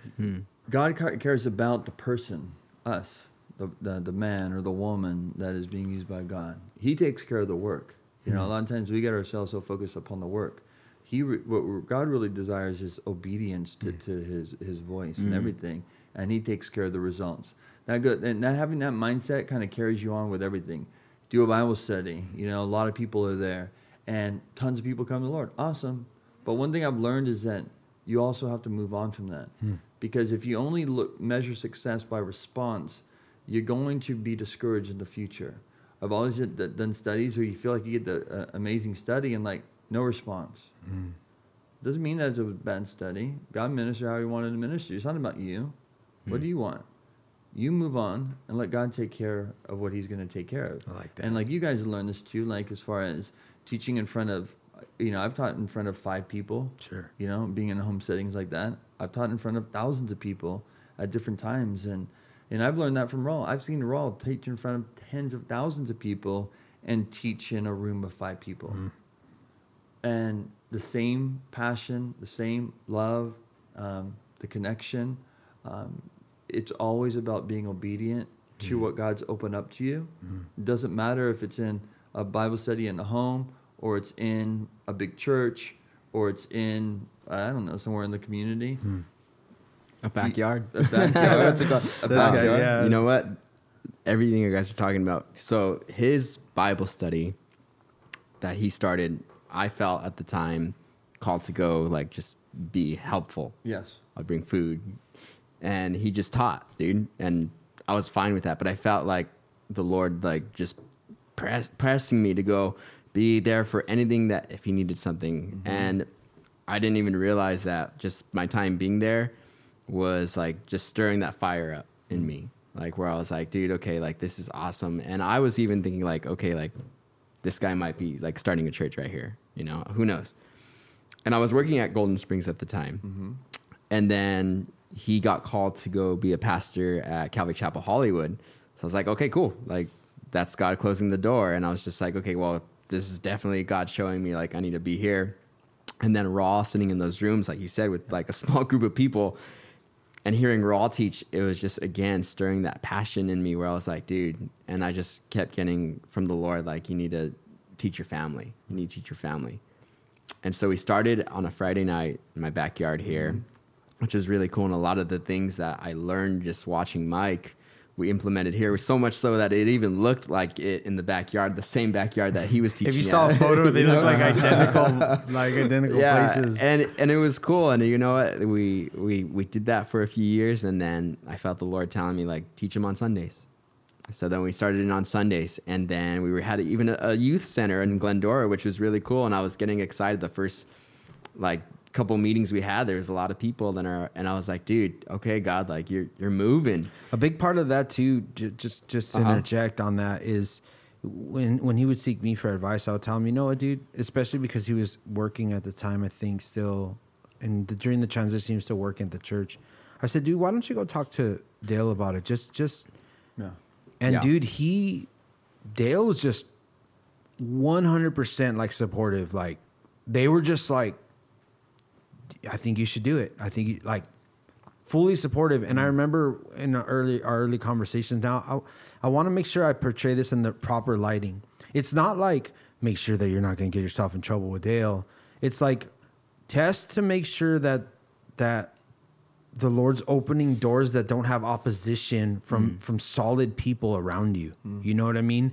And and having people in your life that you can sort of use them as a temperature gauge. You know, and to see the doors that were opening up, I'm like, dude, I think I think this is something that you should do, dude. And yeah.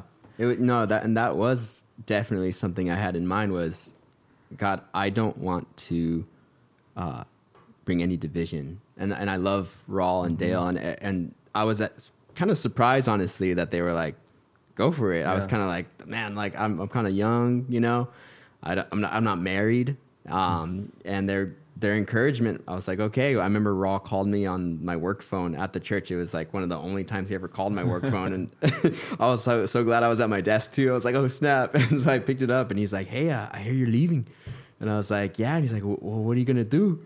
And I was like, well, I, I want to teach my family on, you know, a, a Bible study and I'm to go work, like do air conditioning to help that. And he was like, that's awesome. You know, when, when you have that in you, there's nothing else that you can do. Yeah. And he prayed with me and that was super encouraging for me where Yeah. I was just like, okay, like they they love me. And that was encouraging. And then to have all that build up, right? Like I'm following the story and then we're there at the youth center in Glendora, and then March came, 2020, Oh, and then all of a sudden COVID hit, and they're like, "Hey, you guys can't meet here anymore." And it's mm. like, okay, well, well, for a while actually we weren't. We was just online, and then to see uh, like, okay, like we're just meeting online. I'll just do Bible studies over the internet. And then to go through that, and then to have the encouragement of then, okay, like let's meet in the backyard. COVID definitely like I just, like God has used it to bring me back to like okay like let's build you know start a foundation um, and I and I love that God is doing that in my life right now and I see that that there's progression in it but I am kind of curious Yes. kind of a segue as we're uh, getting into like the idea of COVID and you if know? you got to take anything, dude, feel Yeah, free no to worries. do your Keep thing. going. Listen. Yeah, the w- how COVID has affected the world, how it's affected the church.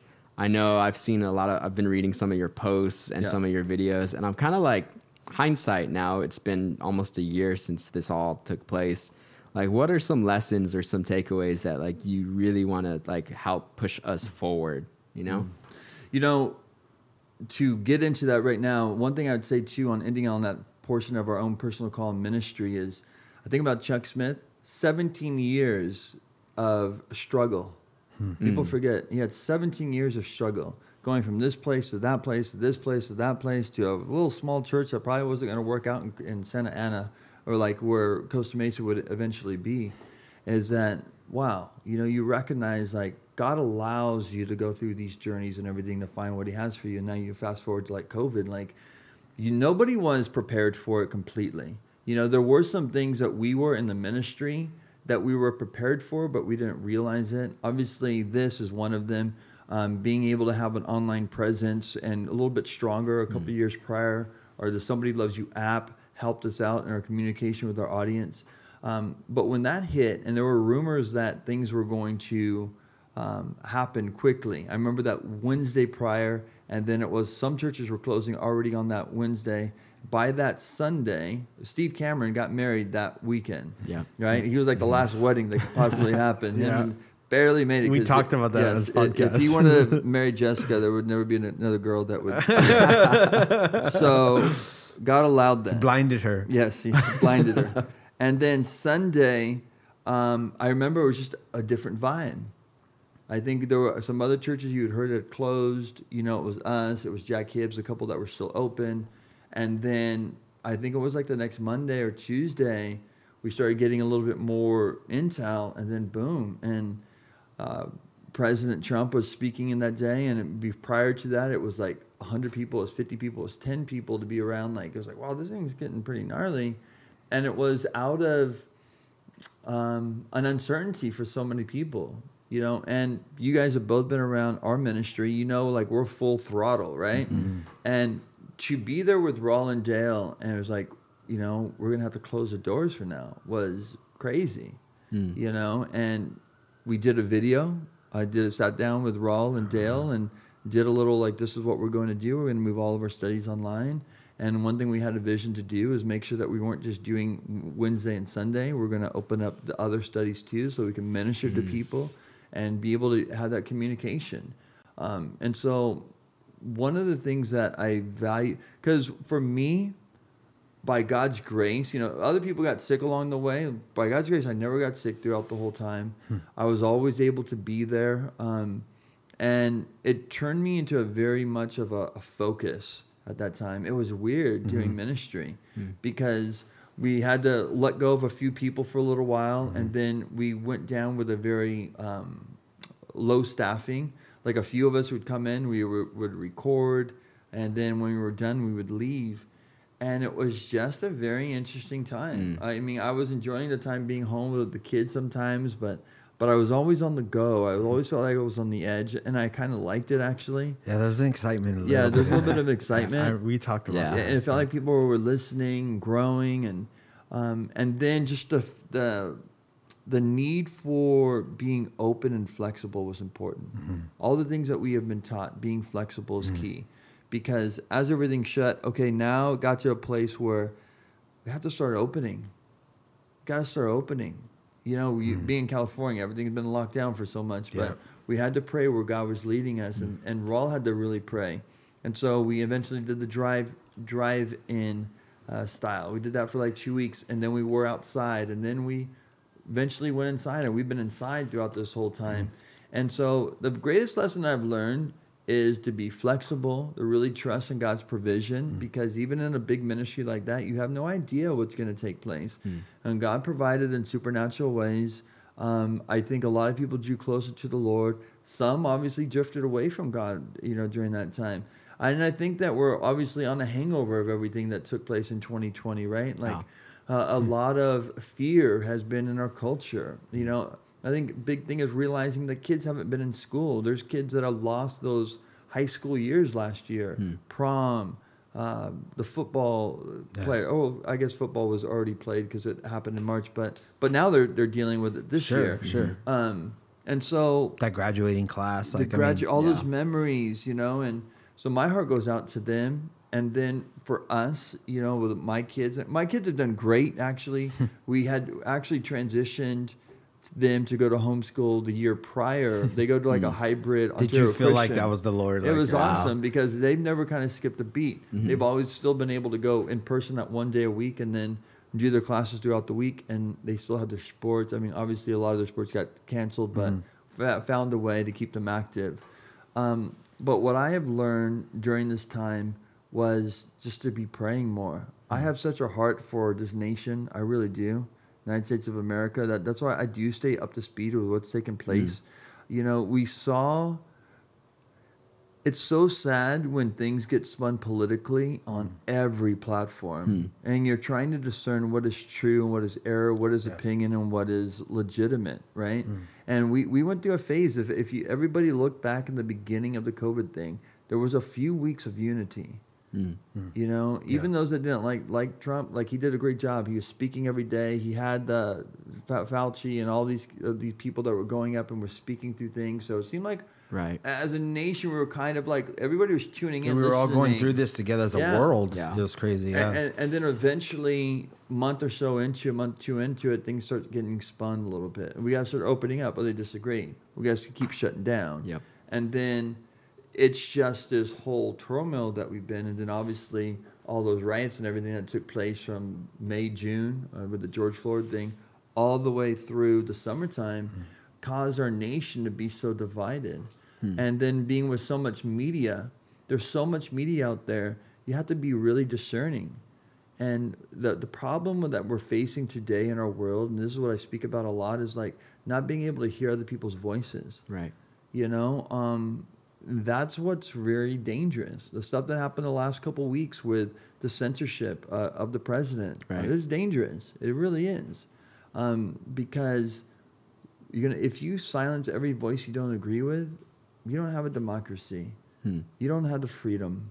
You know, you, you should be able to have people in your life that you disagree with. Yep. to me, I'm re- really big on that. Me too. I've challenged Huge on myself that. on that. Like, there's, and I recognize how sensitive, because I've always been somebody that's always gotten along with a lot of people. Sure. Like, mm-hmm. ever since I was younger, through high school, whatever, my, my friends are diverse, backgrounds, ethnicities, you know, social class, everything. Yep. And no problem. But you don't realize how sensitive things are until you say something or you post something or respond to somebody, and they're like, Shh.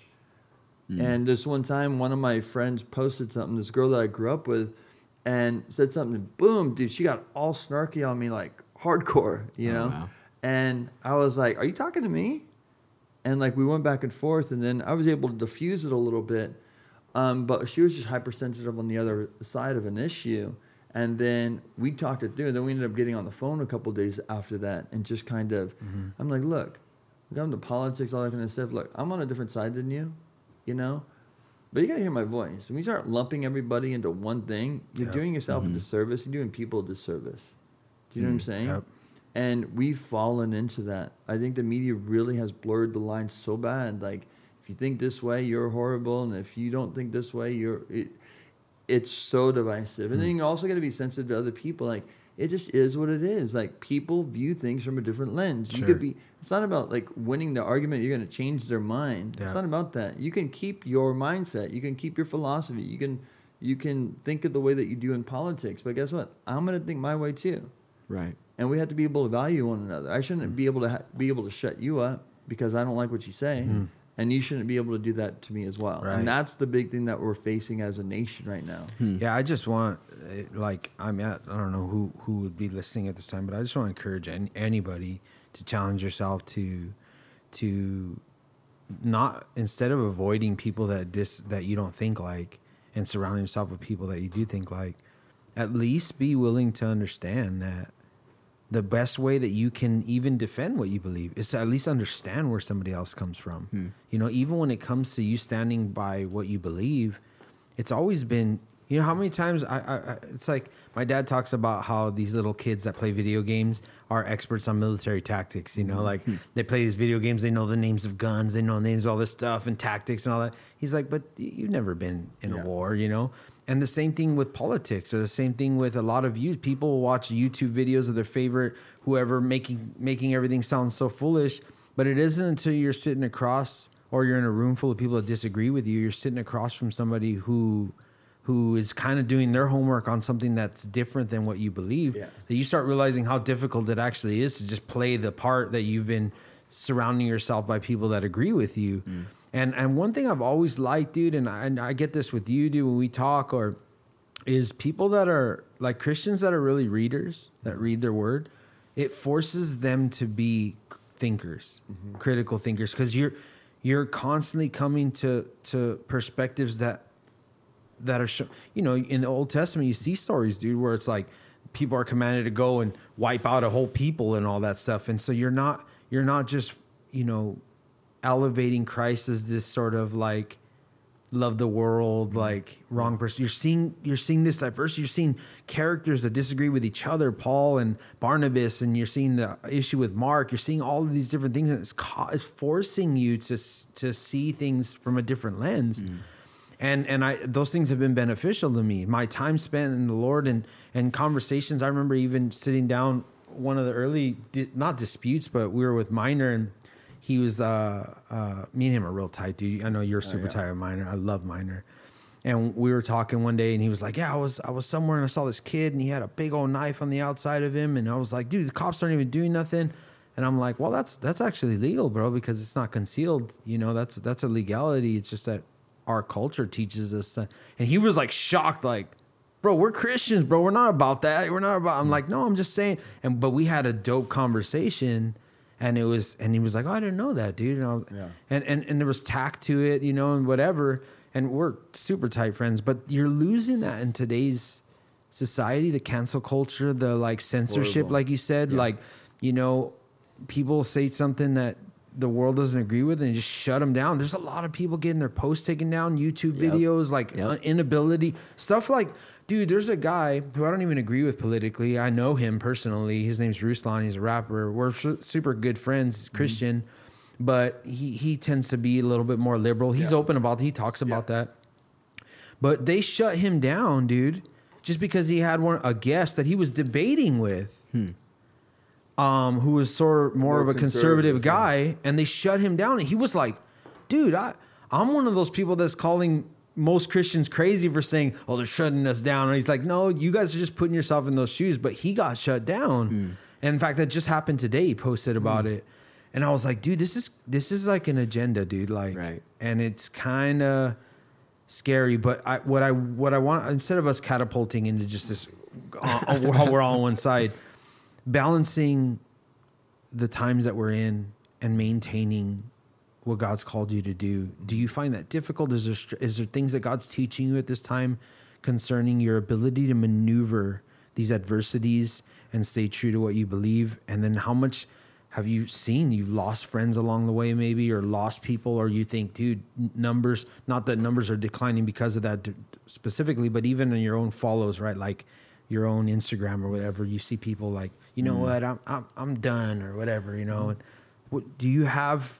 I've I've had some people over time, you know, get a little snarky with me, get a little crazy, get some inboxes or whatever. But you know what? I, I really, even on all the posts that, that I do, I really try to pray things through and use God's wisdom and mm, I see that. Yeah. You know, I'm not always just trying to be like I could because I, I have a cynical mind. Like I could be Your bro- so- your brother's like your other part of your brain. Yes. I See, see. my brother's I different. watch. My brother has no filter.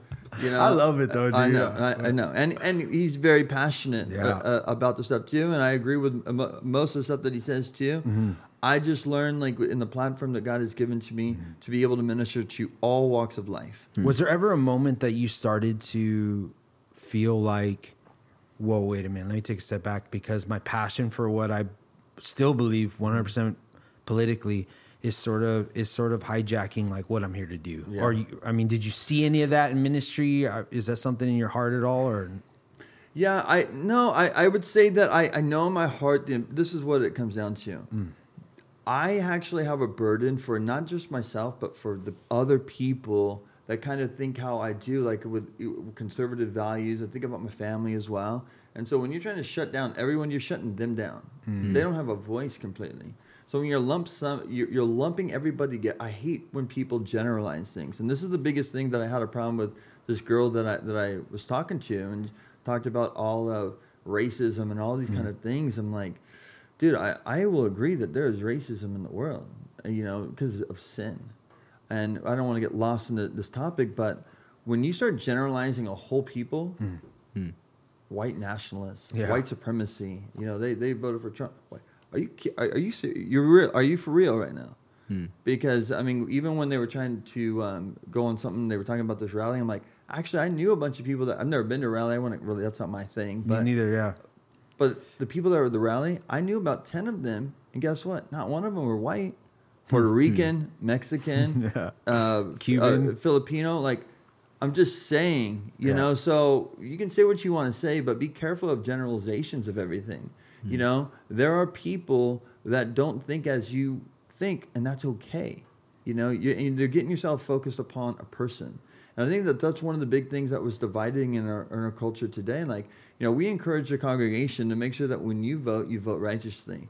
And we, we focused on four issues. And it was on abortion, it was on the, the family, it was on uh, the Israel, and it was on the church. Hmm. You know, all the other things, taxes, all that kind of stuff. You know, you, we, whatever. But you better pray by, by your convictions, and that's what we really. We're not telling people how to vote, but really vote biblically. And at the end of the day, there was such a divide, hmm. and there is still such a divide, right? Hmm. And so some of the posts that I did, I, I did a post to let people know, like, and it wasn't to be boastful, prideful at all. And I really prayed it through. I actually sat on it for like a day or hmm. 2 hmm. Like, That's cool. like the, here, here's 10 reasons why, as a Christian, I voted for Trump. Let me give you 10 reasons why. Hmm. And it's still there on, on one of my feeds and all Right. the way through. And I have, I want you to understand, I have many friends that are on the other side. Sure. Democrats, mm-hmm. I have people that are Christians uh, on that side. I have people that aren't Christians, and I'm down for them. I care for them. I love them. But this is how I view. And I hope, as you have voted, you can name 10 reasons why you, You voted, voted- for this particular right. person. Hmm. And it wasn't out of emotion, that you didn't just vote out of hate because of what you didn't like, but you hmm. voted for what you think is going to be best for I this like nation. that. And if you did that, hey, all power to you. We could communicate, we can go back and forth, but stop trying to slam people and generalize people and act a fool and diminish people by their points of view on different things. You know, I don't, I'm not the hugest political person. I, I really not. I do find an interest in our nation. I Hmm. do find an interest in politics to a point. My relationship with the Lord, it supersedes all of that. No matter Sure. Mm-hmm. who the president is, I'm serving the Lord. Like when I came to the Lord, who George Bush was president. When I did a lot of my ministry, Obama was president. Sure. You know, Trump four Right. years. And you're gonna do ministry to this next- It, it yeah. doesn't change. Yeah. It really doesn't change. But I do pray. I do have a burden because it's more not the person. The, people got it all mixed up in this last election on a person: Biden and Trump. Biden and Trump. Yeah. Biden. Biden didn't really bother me Right. himself Mm. personally, but what it did bother me is a lot of the agenda. Right. Hmm. And there, we saw it in the first day or two. You're already Yeah. seeing things that are kind of coming Sure. out, and it's like I just hope that you knew what you chose, and it's all good. We we, I, I think that there's a battle, Mikey, where it's like as a pastor and a leader, I want to be, and that's why you don't want to lose focus. I want to minister to all people because at the end of the day, we're all sinners. We all mm-hmm. need to, mm-hmm. politics, all that other stuff away. It doesn't matter your color. It doesn't matter anything about you. You need the Lord. I need the Lord, and that's my calling upon upon this earth. When it comes to this nation, mm. I will stand for principles. I will vote in righteousness. I will vote in the things that I feel convicted are because I'm thinking about the future for my children. Sure. I, I, I care about things. And Right. you know why? If pe- so many people that have been tuned out of these things and then they, they complain about everything. Well, Mm. you didn't care. You didn't do anything. You wonder why the school systems are all screwed up. You wonder why the schools are interjecting this crazy curriculum. You, you wonder why so many things are in our culture. It, it starts strategically on another side of trying to infiltrate our, our culture in a lot of ways. And if we can at least be a voice, it's not trying to change everything, but able to stand and be able to communicate our different points of views, I think it's important. I like what you brought up. It's constructive. Like, and I have challenged my, there's a couple of people that they love, I love them. People know me. Mm-hmm. And they disagreed with me hmm. on, on, on a couple of things. Inbox, who I very much value, like in, in my life. And, but we recognized we don't mm-hmm. have to say much. We're good though. Yeah. You know, hmm. say say something negative about a, po- a post, but then saying something awesome about my family, or saying something about this. That's maturity. Hey, or you know, hmm. question. And w- one time it was a little bit more detailed on something. I don't like him because of this. And I get that. Well, I, I actually voted because of this and this and that. We don't see each other, see on the same page, but we're down. I love you. He's like, I love you too, Sean. You know. And the other one was a little bit more combative. Yeah. You know, it's like if you know, I just can't deal with your, your mindset. I'm like, it's all good. Yeah. But that's on you. One of the things that Dave shared with me that I really liked is he he he he always shuts down that he's political. Mm-hmm. So when people start saying, "Well, you know," he's like, "No, no, no." Like the topic of abortion is not a political topic. Yeah. It's a spiritual topic. The topic of uh, homosexuality is not a political topic. Right. Right. So people will corner you and say you're pol- you're political. No, actually, you're spiritual and you're biblical. Right. And because that is the core, then you derive all of your choices in life off of that as being your core. Mm. And if you're put in a room to have to choose, you know, what manager you're gonna you're gonna stand by, or you have to choose what you know what job site or any of those things, they're all rooted in in your your consciousness of the Word of God and and your faith.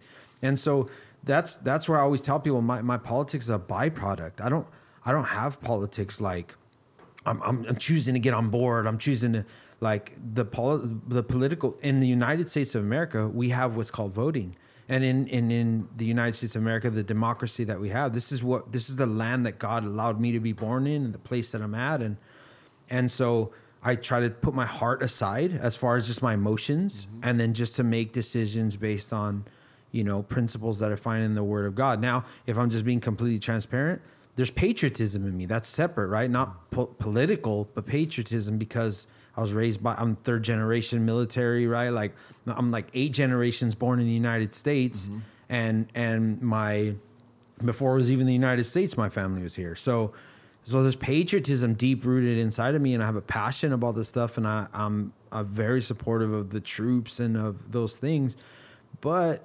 though because of those things is not why I have now conveniently you know brought scripture to match what I believe over here. The scripture is always the mm. root of it, right? And and so I'm not political, and I'm not I'm I'm I'm a Christian, mm. and I believe in the moral stance of the Christian.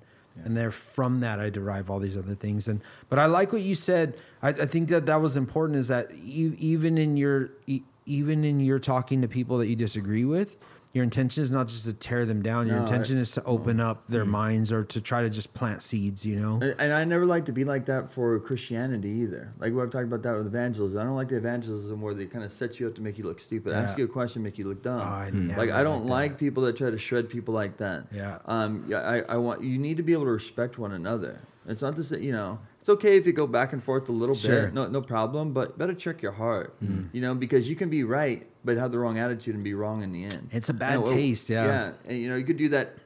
You know, witnessing to somebody in the Lord, but you can also do it when on the various issues. You got to re- recognize it. It's okay. You, it, you don't have to always try to change everybody's mind. And a lot of stuff they're they're not going to change their mind. You know, that's going to be something that they'll develop in, and maybe you'll change your mind on hmm. something, whatever hmm. else. But there is an importance of dialogue, and that's what's hurting right now in our culture. Um, you know, and it, it media is deceptive. I'm telling you. Yeah. I you know I've done and you know like in Christianity like false doctrines out there all the time, false teaching. You know you got to know the source. You got to know the author. Um, don't don't believe every YouTube video you've seen. Don't believe every book that you've read. You know you got to have discernment. And when it comes to various issues like that, recognize there's two sides to the to the story and stuff. And I, I think that um, that is something where I think you talked about it earlier, alluded to it. I think this is one of the problems that's facing the younger generation is they try to remove adversity from every level of their life, Hmm.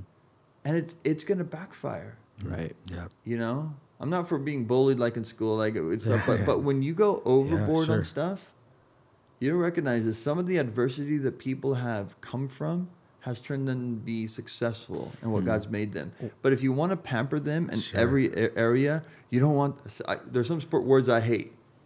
Safe space, triggered.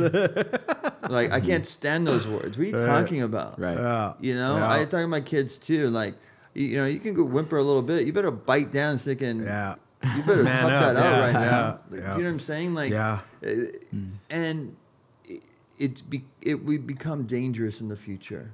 You know, you have, and for people, people also have to not be weak in what they believe too. They have Sure. to be confident in the Lord and their different views on things because your voice needs to be heard, heard too, hopefully. But you got to have a right heart. You know, politics divide a lot of people, and it's very easy. I, I, I don't get yourself lost in it. Um, really pray, pray for our nation right now. You know, there was one thing, and I mentioned this on a post that I did yesterday because everyone knows, like, I always was supportive of Trump. I wanted Trump to win again. Why? And people have a hard time, like, because they think of like, oh, he's such a bad man. He was Right. a bad, bad man. You know, people talk about his. It's always past. char- It's always attack on him as a person. Yeah. Right. Mm-hmm. And so nobody ever said like I never said that Trump was a born again Christian. I never said that. Right. You know, and I think John MacArthur said that when you come to picking a president, you know, you think about a brain surgeon. You never say like he's like I'm not looking for them in prison to be a mm. Christian. You know what I'm saying? Right. Like Right. a brain surgeon. I'm like, I wonder if he's a Christian. No, You're you- no. is he good? You- does he know how to like work on a brain? You know. Right. And so when it comes to somebody that wasn't a politician, mm. that have the gift of administration and delegation and organization, what he does, why don't you try to give him a little and not this like guy that gets paid by, you know, politics for his whole life. And I thought that the, overall he did a pretty amazing job. And then not only that, look at the people that were around him that was Christian. A lot of Christian influences around him. I, I and I saw change in him throughout uh, in his faith. I, he always held his ground on what he stood, but Yeah. um, I could sense like early when he would be asked certain things, and then later, you know, there it sounds it's, and I'm assuming fully, but it seems like there was some somebody solid in his ear. Yeah. you know, and the, the, there was just certain things that he would say towards the end. I was like, the- hmm. this is the problem that I have. This is the problem that I have is when we just murder people with our words, and you don't even look at them as a person, or if mm-hmm. they did anything bad in their past, now just disregard them completely. That's what mm-hmm. was taking place, right? With some of those riots, where they're just like taking off statues of like Yeah. Abraham Lincoln, all these people. You're just like, because he said this or he was down for this at the particular time. Look, if you go anywhere yeah, in the past. Like nobody's perfect. Right. All have fallen short of the glory of God. So you're going to discredit everything that they've done.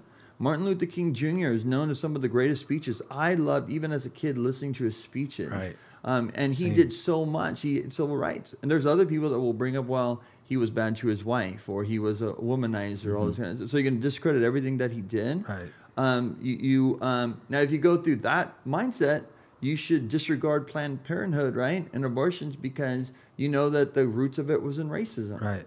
Why aren't those things being attacked? Do you know what I'm saying? I, I just say that, and then you see how many comedians were being canceled by some skit that they did in 1984 Sure. and stuff like. w- Yeah. Are we looking for a perfect human being? There is none. right, There is none. Right. And for a person to be discredited for, you know, remember like uh, we're talking a little bit about, about No, politics. go ahead. but You're look, fine. Yeah. You're you know, when it looked at, with um, the Supreme Court Justice, that Kavanaugh, where you had Oh, all of these accusations that were going crazy. Mm-hmm. They were saying the most evilest things to him in this debate, and it was all based upon a house party that he might have or may not have been when he was 17 years Hmm. old. He swear he never had seen this girl, whatever. Mm-hmm.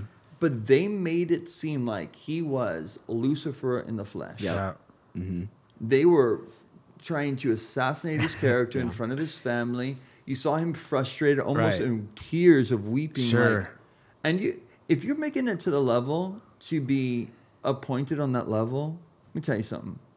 You have been dedicated in your schooling, in, in college, and all that kind of stuff, Sure. all the way up to the current time. You've already grown a reputation. You're not just like you're not just you know, like you know applying to McDonald's or something. You know what I'm saying? They already know, but it just went to this level of like it was just so evil. And it was- let's say something was Right. true of something, and it, it turned Yeah. out not to be.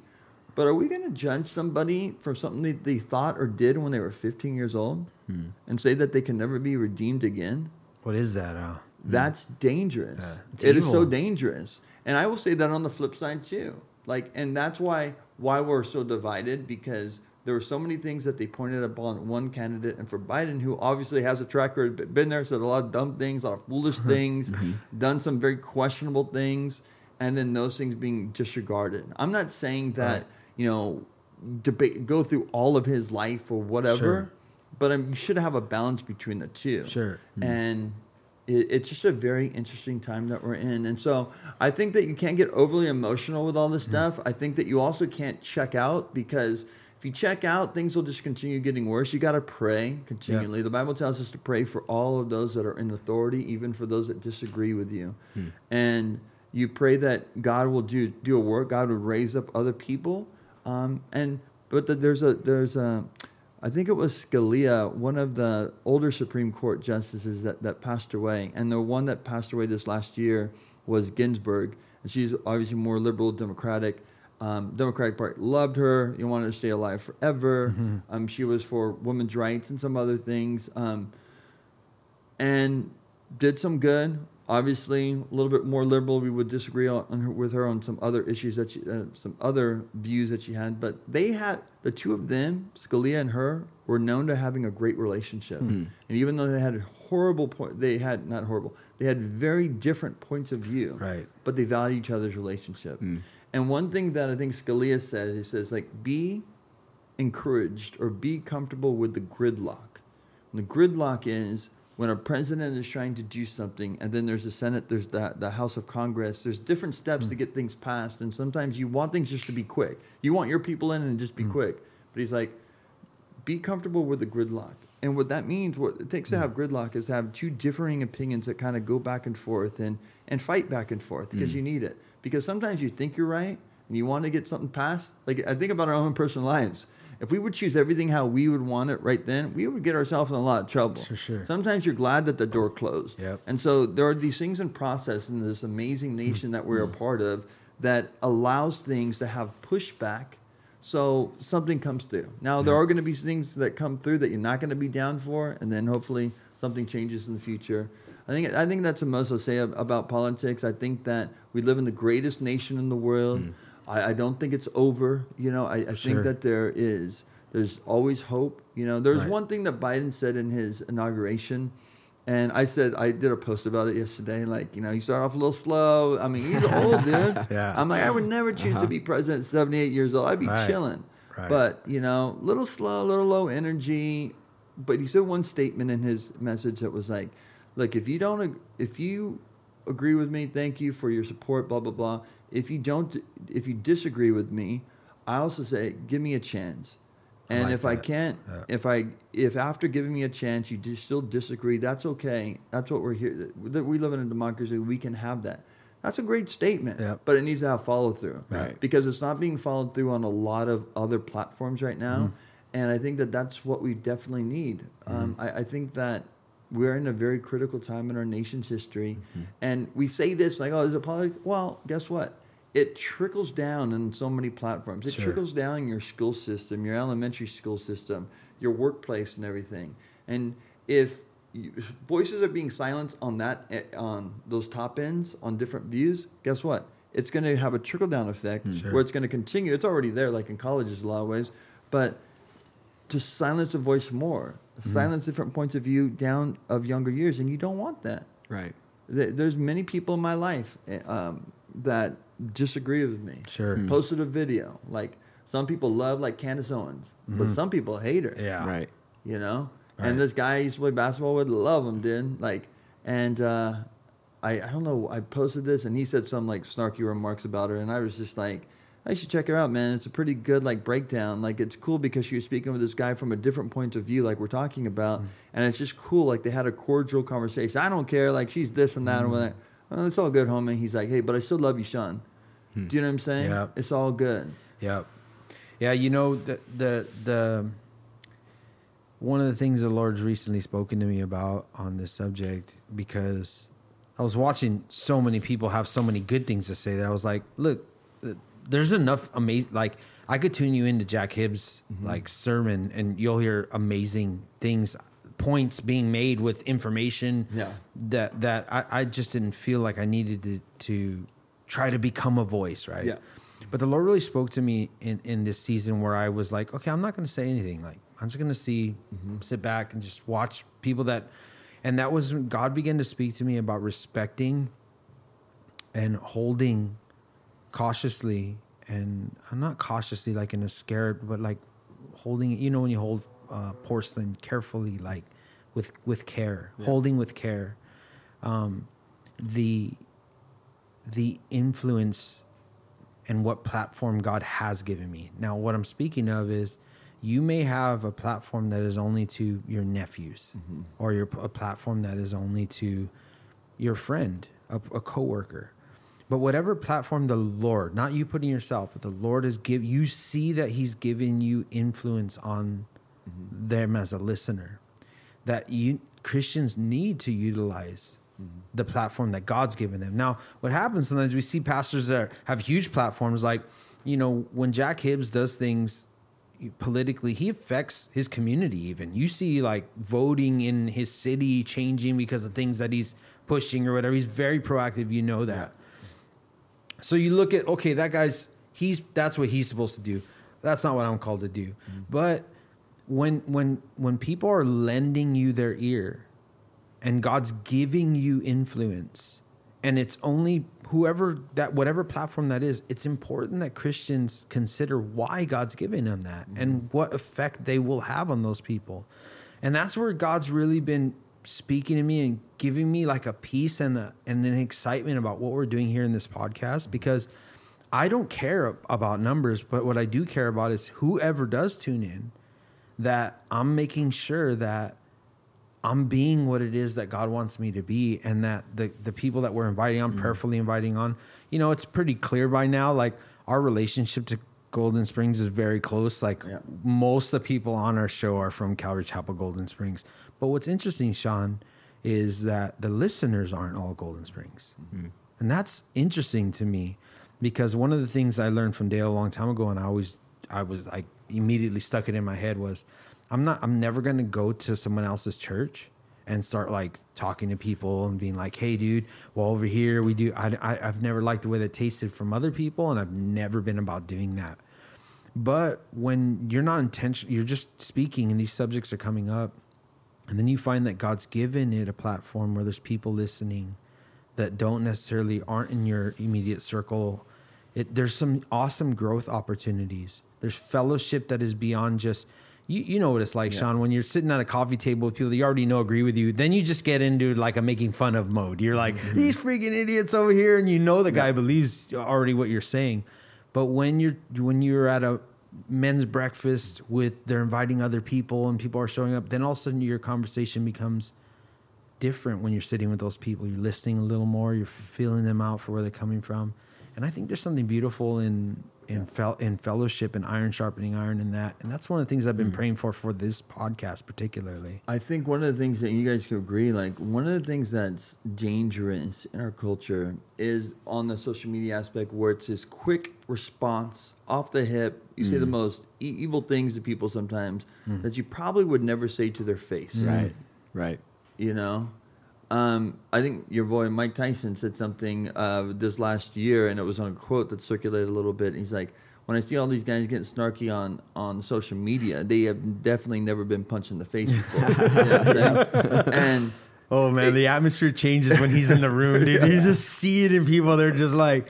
Uh, it's so different, bro. He's so dope, dude. Because you could have valuable conversations with people. You know, I've had people in my life again that totally on the opposite side, and people who have heard me talk to them and have these dialogues. He's like, "Why don't you just hang up on them? Why don't you just cut them off? Why don't you just block them?" Mm-hmm. I'm like, mm-hmm.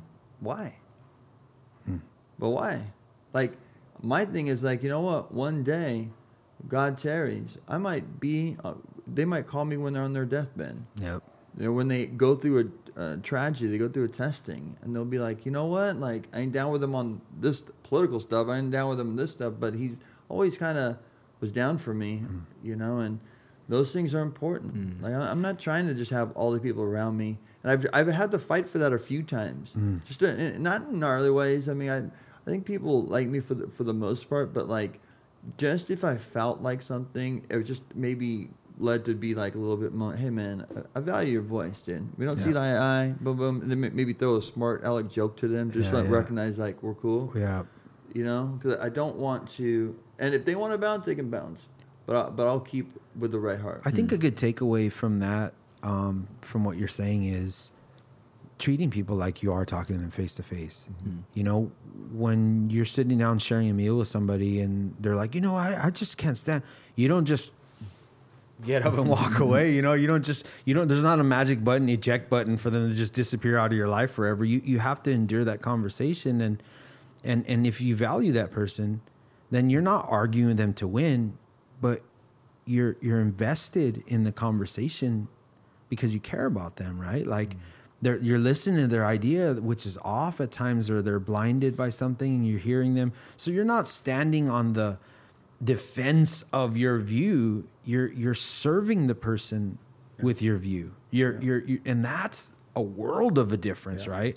And so I think I want to encourage people like to consider that perspective. You know, when you're talking to somebody that you don't agree with, instead of defending your stance, how about serving them with, with your stance, right? If you can mm-hmm. consider that, hey, what I believe, there's truth and there's quality behind it. And I could serve a person and instead of just like, oh, think of a, a, a- burn. You know, dude, social media is so crazy because people, some people have that talent, right? They're the wit or whatever, and they can say, they could say in very small words a very hurtful statement or whatever, and that's almost like a talent for some people. But that doesn't necessarily uh, uh, uh, um, assist truth, right? You're because you're good at that, you know, or and and and or does it certainly doesn't mean that you, you you were more right because you're good at that, right? And one thing that does come across, man, is true love, dude, and I think that's what you're talking about. Like hmm. the bottom line is is that that person, even though they're being foolish, they're getting snarky with you or whatever, you care about them. You really do care about them. Not enough to be like, I'm gonna let my world, you know, crash if they unfriend me. I'm I know you're the type of person that hey, if somebody wants to leave, they they could go, Yes. bro. That's fine. Yes. But but you're not the person that's shoving them out the door. You know, there, mm-hmm. there's there's there's always that Christ perspective that he he did his death was sufficient for the sins of the entire world. Uh, and that's where it comes down mm-hmm. to everything with, with us. Like, you always want to be led by the Spirit of God in your life. Like, and you know, when you start writing something, Hmm. if you're doing it with a wrong heart, the Lord will convict. Okay, erase, Yeah. rephase, funny, copy, yeah. cut it mm-hmm. all out. But you could go that way. I'm right. Just and, and just drop it. But you know, just got to really be prayerful and mindful of those things. You know, Yeah. because words can really uh, destroy people if they're done with the with the wrong heart. If you if you say stuff that is hard, maybe to, to hear at the time, but it's done with the right heart, and you can sleep at night like. You know, cool. There's a couple things I've learned too. Like I said something kind of that I thought was a joke or whatever on something, and it offended this one person. I was like, "Oh, dude, totally."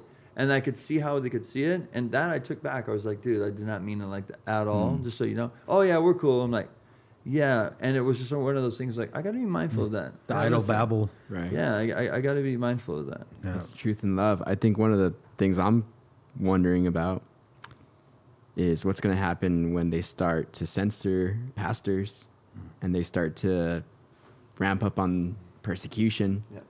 Because I'm looking at like, man, I mean, we're think we're thinking that COVID's going to end. We're thinking that. Mm-hmm. But some COVID 22 can come out sometime, and then we're stuck in this, like, we're, you know, this repeat. I feel like right now, this year, 2021 is almost 2020 part two. Yeah. And I'm just like, man, we're thinking, like, okay, like, this is going to end and things are going to go back to normal. But I'm almost now like, you know what, God, this is just, you know, your method of getting us to where you're going to come back. And I'm looking, okay, well, what then do we do now in this time? And I think that's kind of what we're talking about is like staying the course, giving people truth and love, having the, that ability to be able to hear your coworkers, your friends, your family, and just share with, even when they're sinners. Like today, I was in a van with a guy, and he asked me, he's like, "Hey, what's what's your opinion on on smoking weed?" Mm-hmm. And I was like, "Well, biblically, I was like, I let him know. I was like, hey, just so you know, like all my like points of view come from a biblical perspective."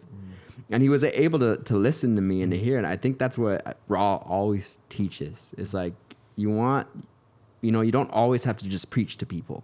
You want to build that relationship and lead by example.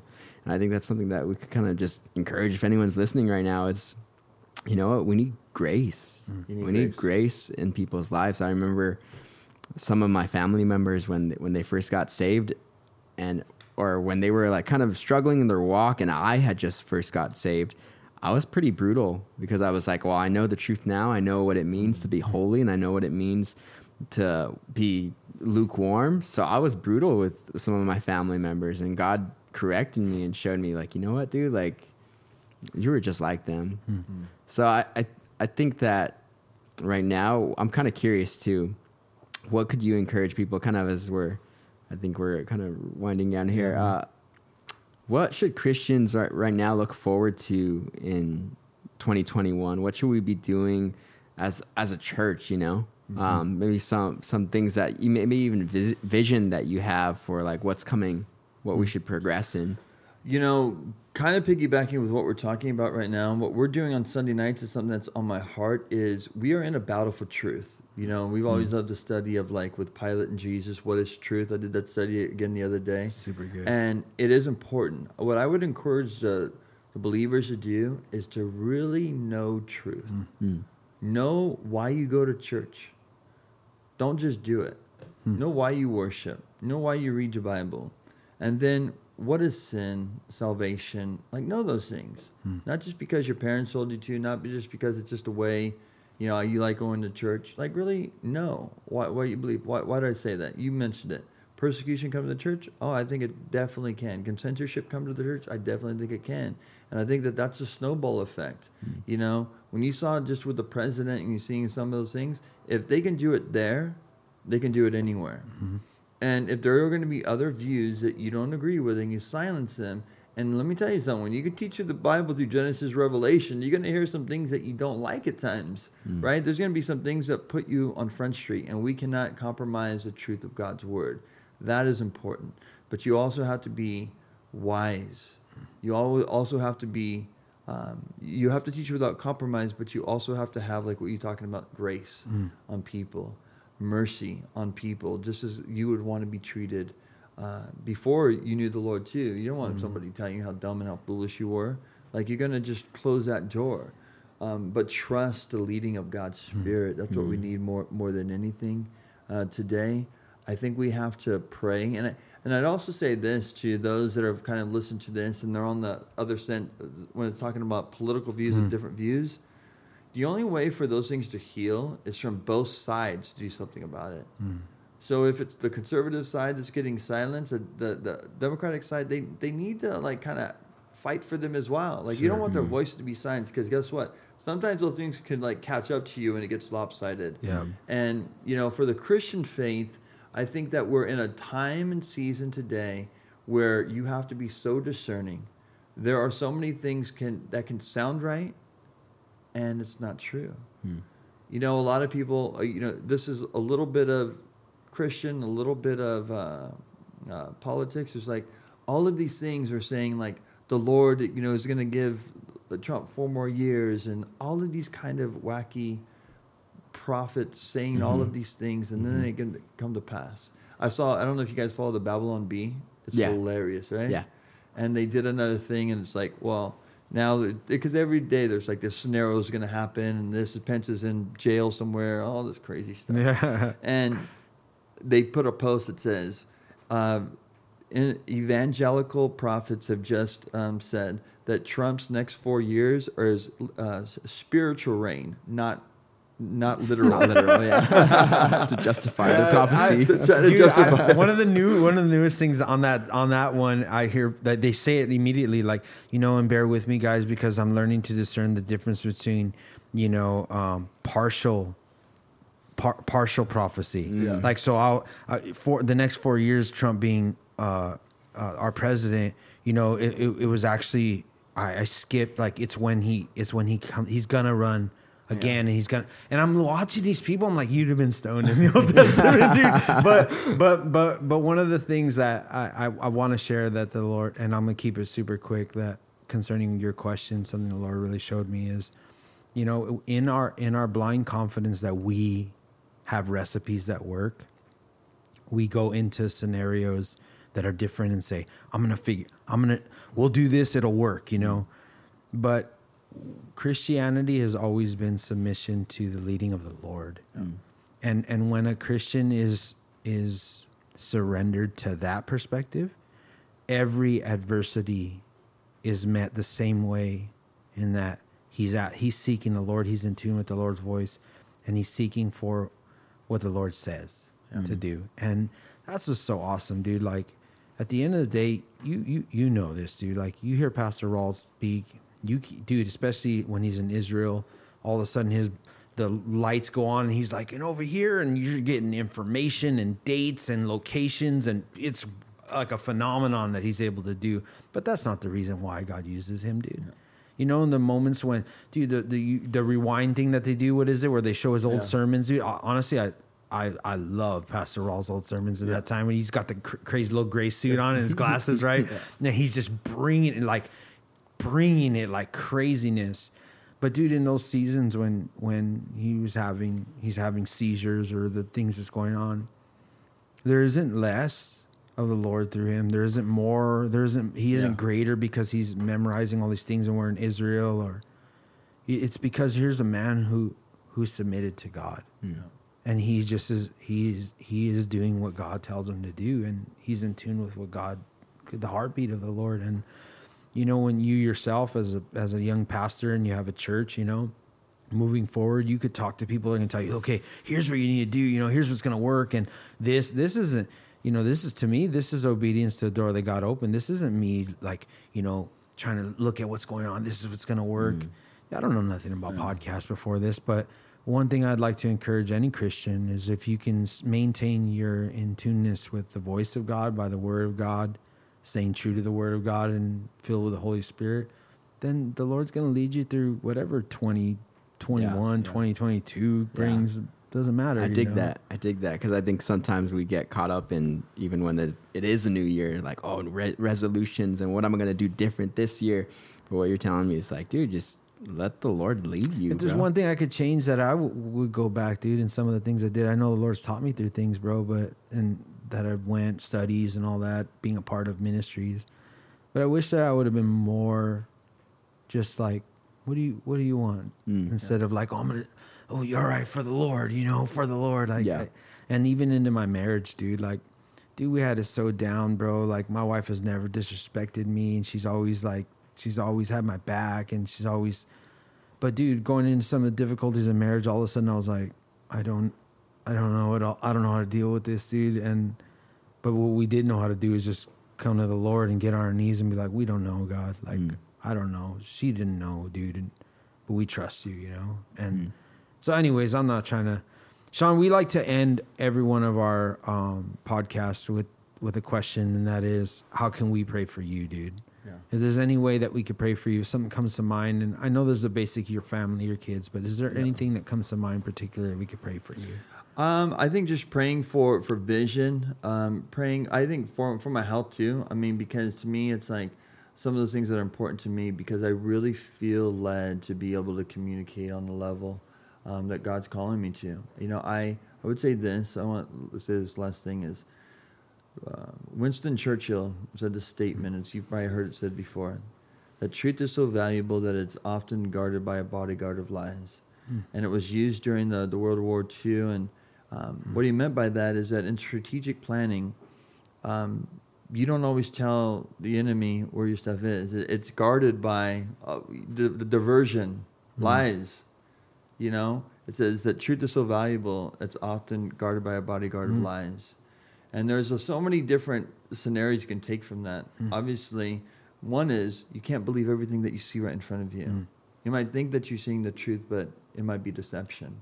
And so you have to really be mindful in the days that we're living in today. You have to test all things. Mm. You know, you can't just get lost in just only people that think your way. You're not going to understand the other way. And it's not that you have to dis- go the other way to agree with them, but you out you have to at least know where they're coming from. And so, what I would say, you could pray for me for me just to keep that heart, that sensitive heart, you know, because I say these things and you know I like to communicate with people, but I'm just like anybody else. I get frustrated too. I want to backhand people once in a while, but um, I know just keeping a just a sensitive heart for the Lord is the, the greatest thing, and just being the man that God's called me to be. That's it. That's right awesome. on. Why don't we pray for Sean? I'll pray. Heavenly Father, thank you for this awesome, Father, just time to, to fellowship. I pray, Father, that whatever, Lord, was, Father, just chaff that needs to be thrown in the wind, Father, uh, do so, Father. But, Father, those things that people need to take hold and apply to their lives, I pray, Father, that you would help us to do that, help the listener. And I pray, Father, that you'd be glorified. Lord God, we lift up Sean to you. I thank you, Father, for his leadership, for his guidance, for his friendship, for his love, Lord, to your believers.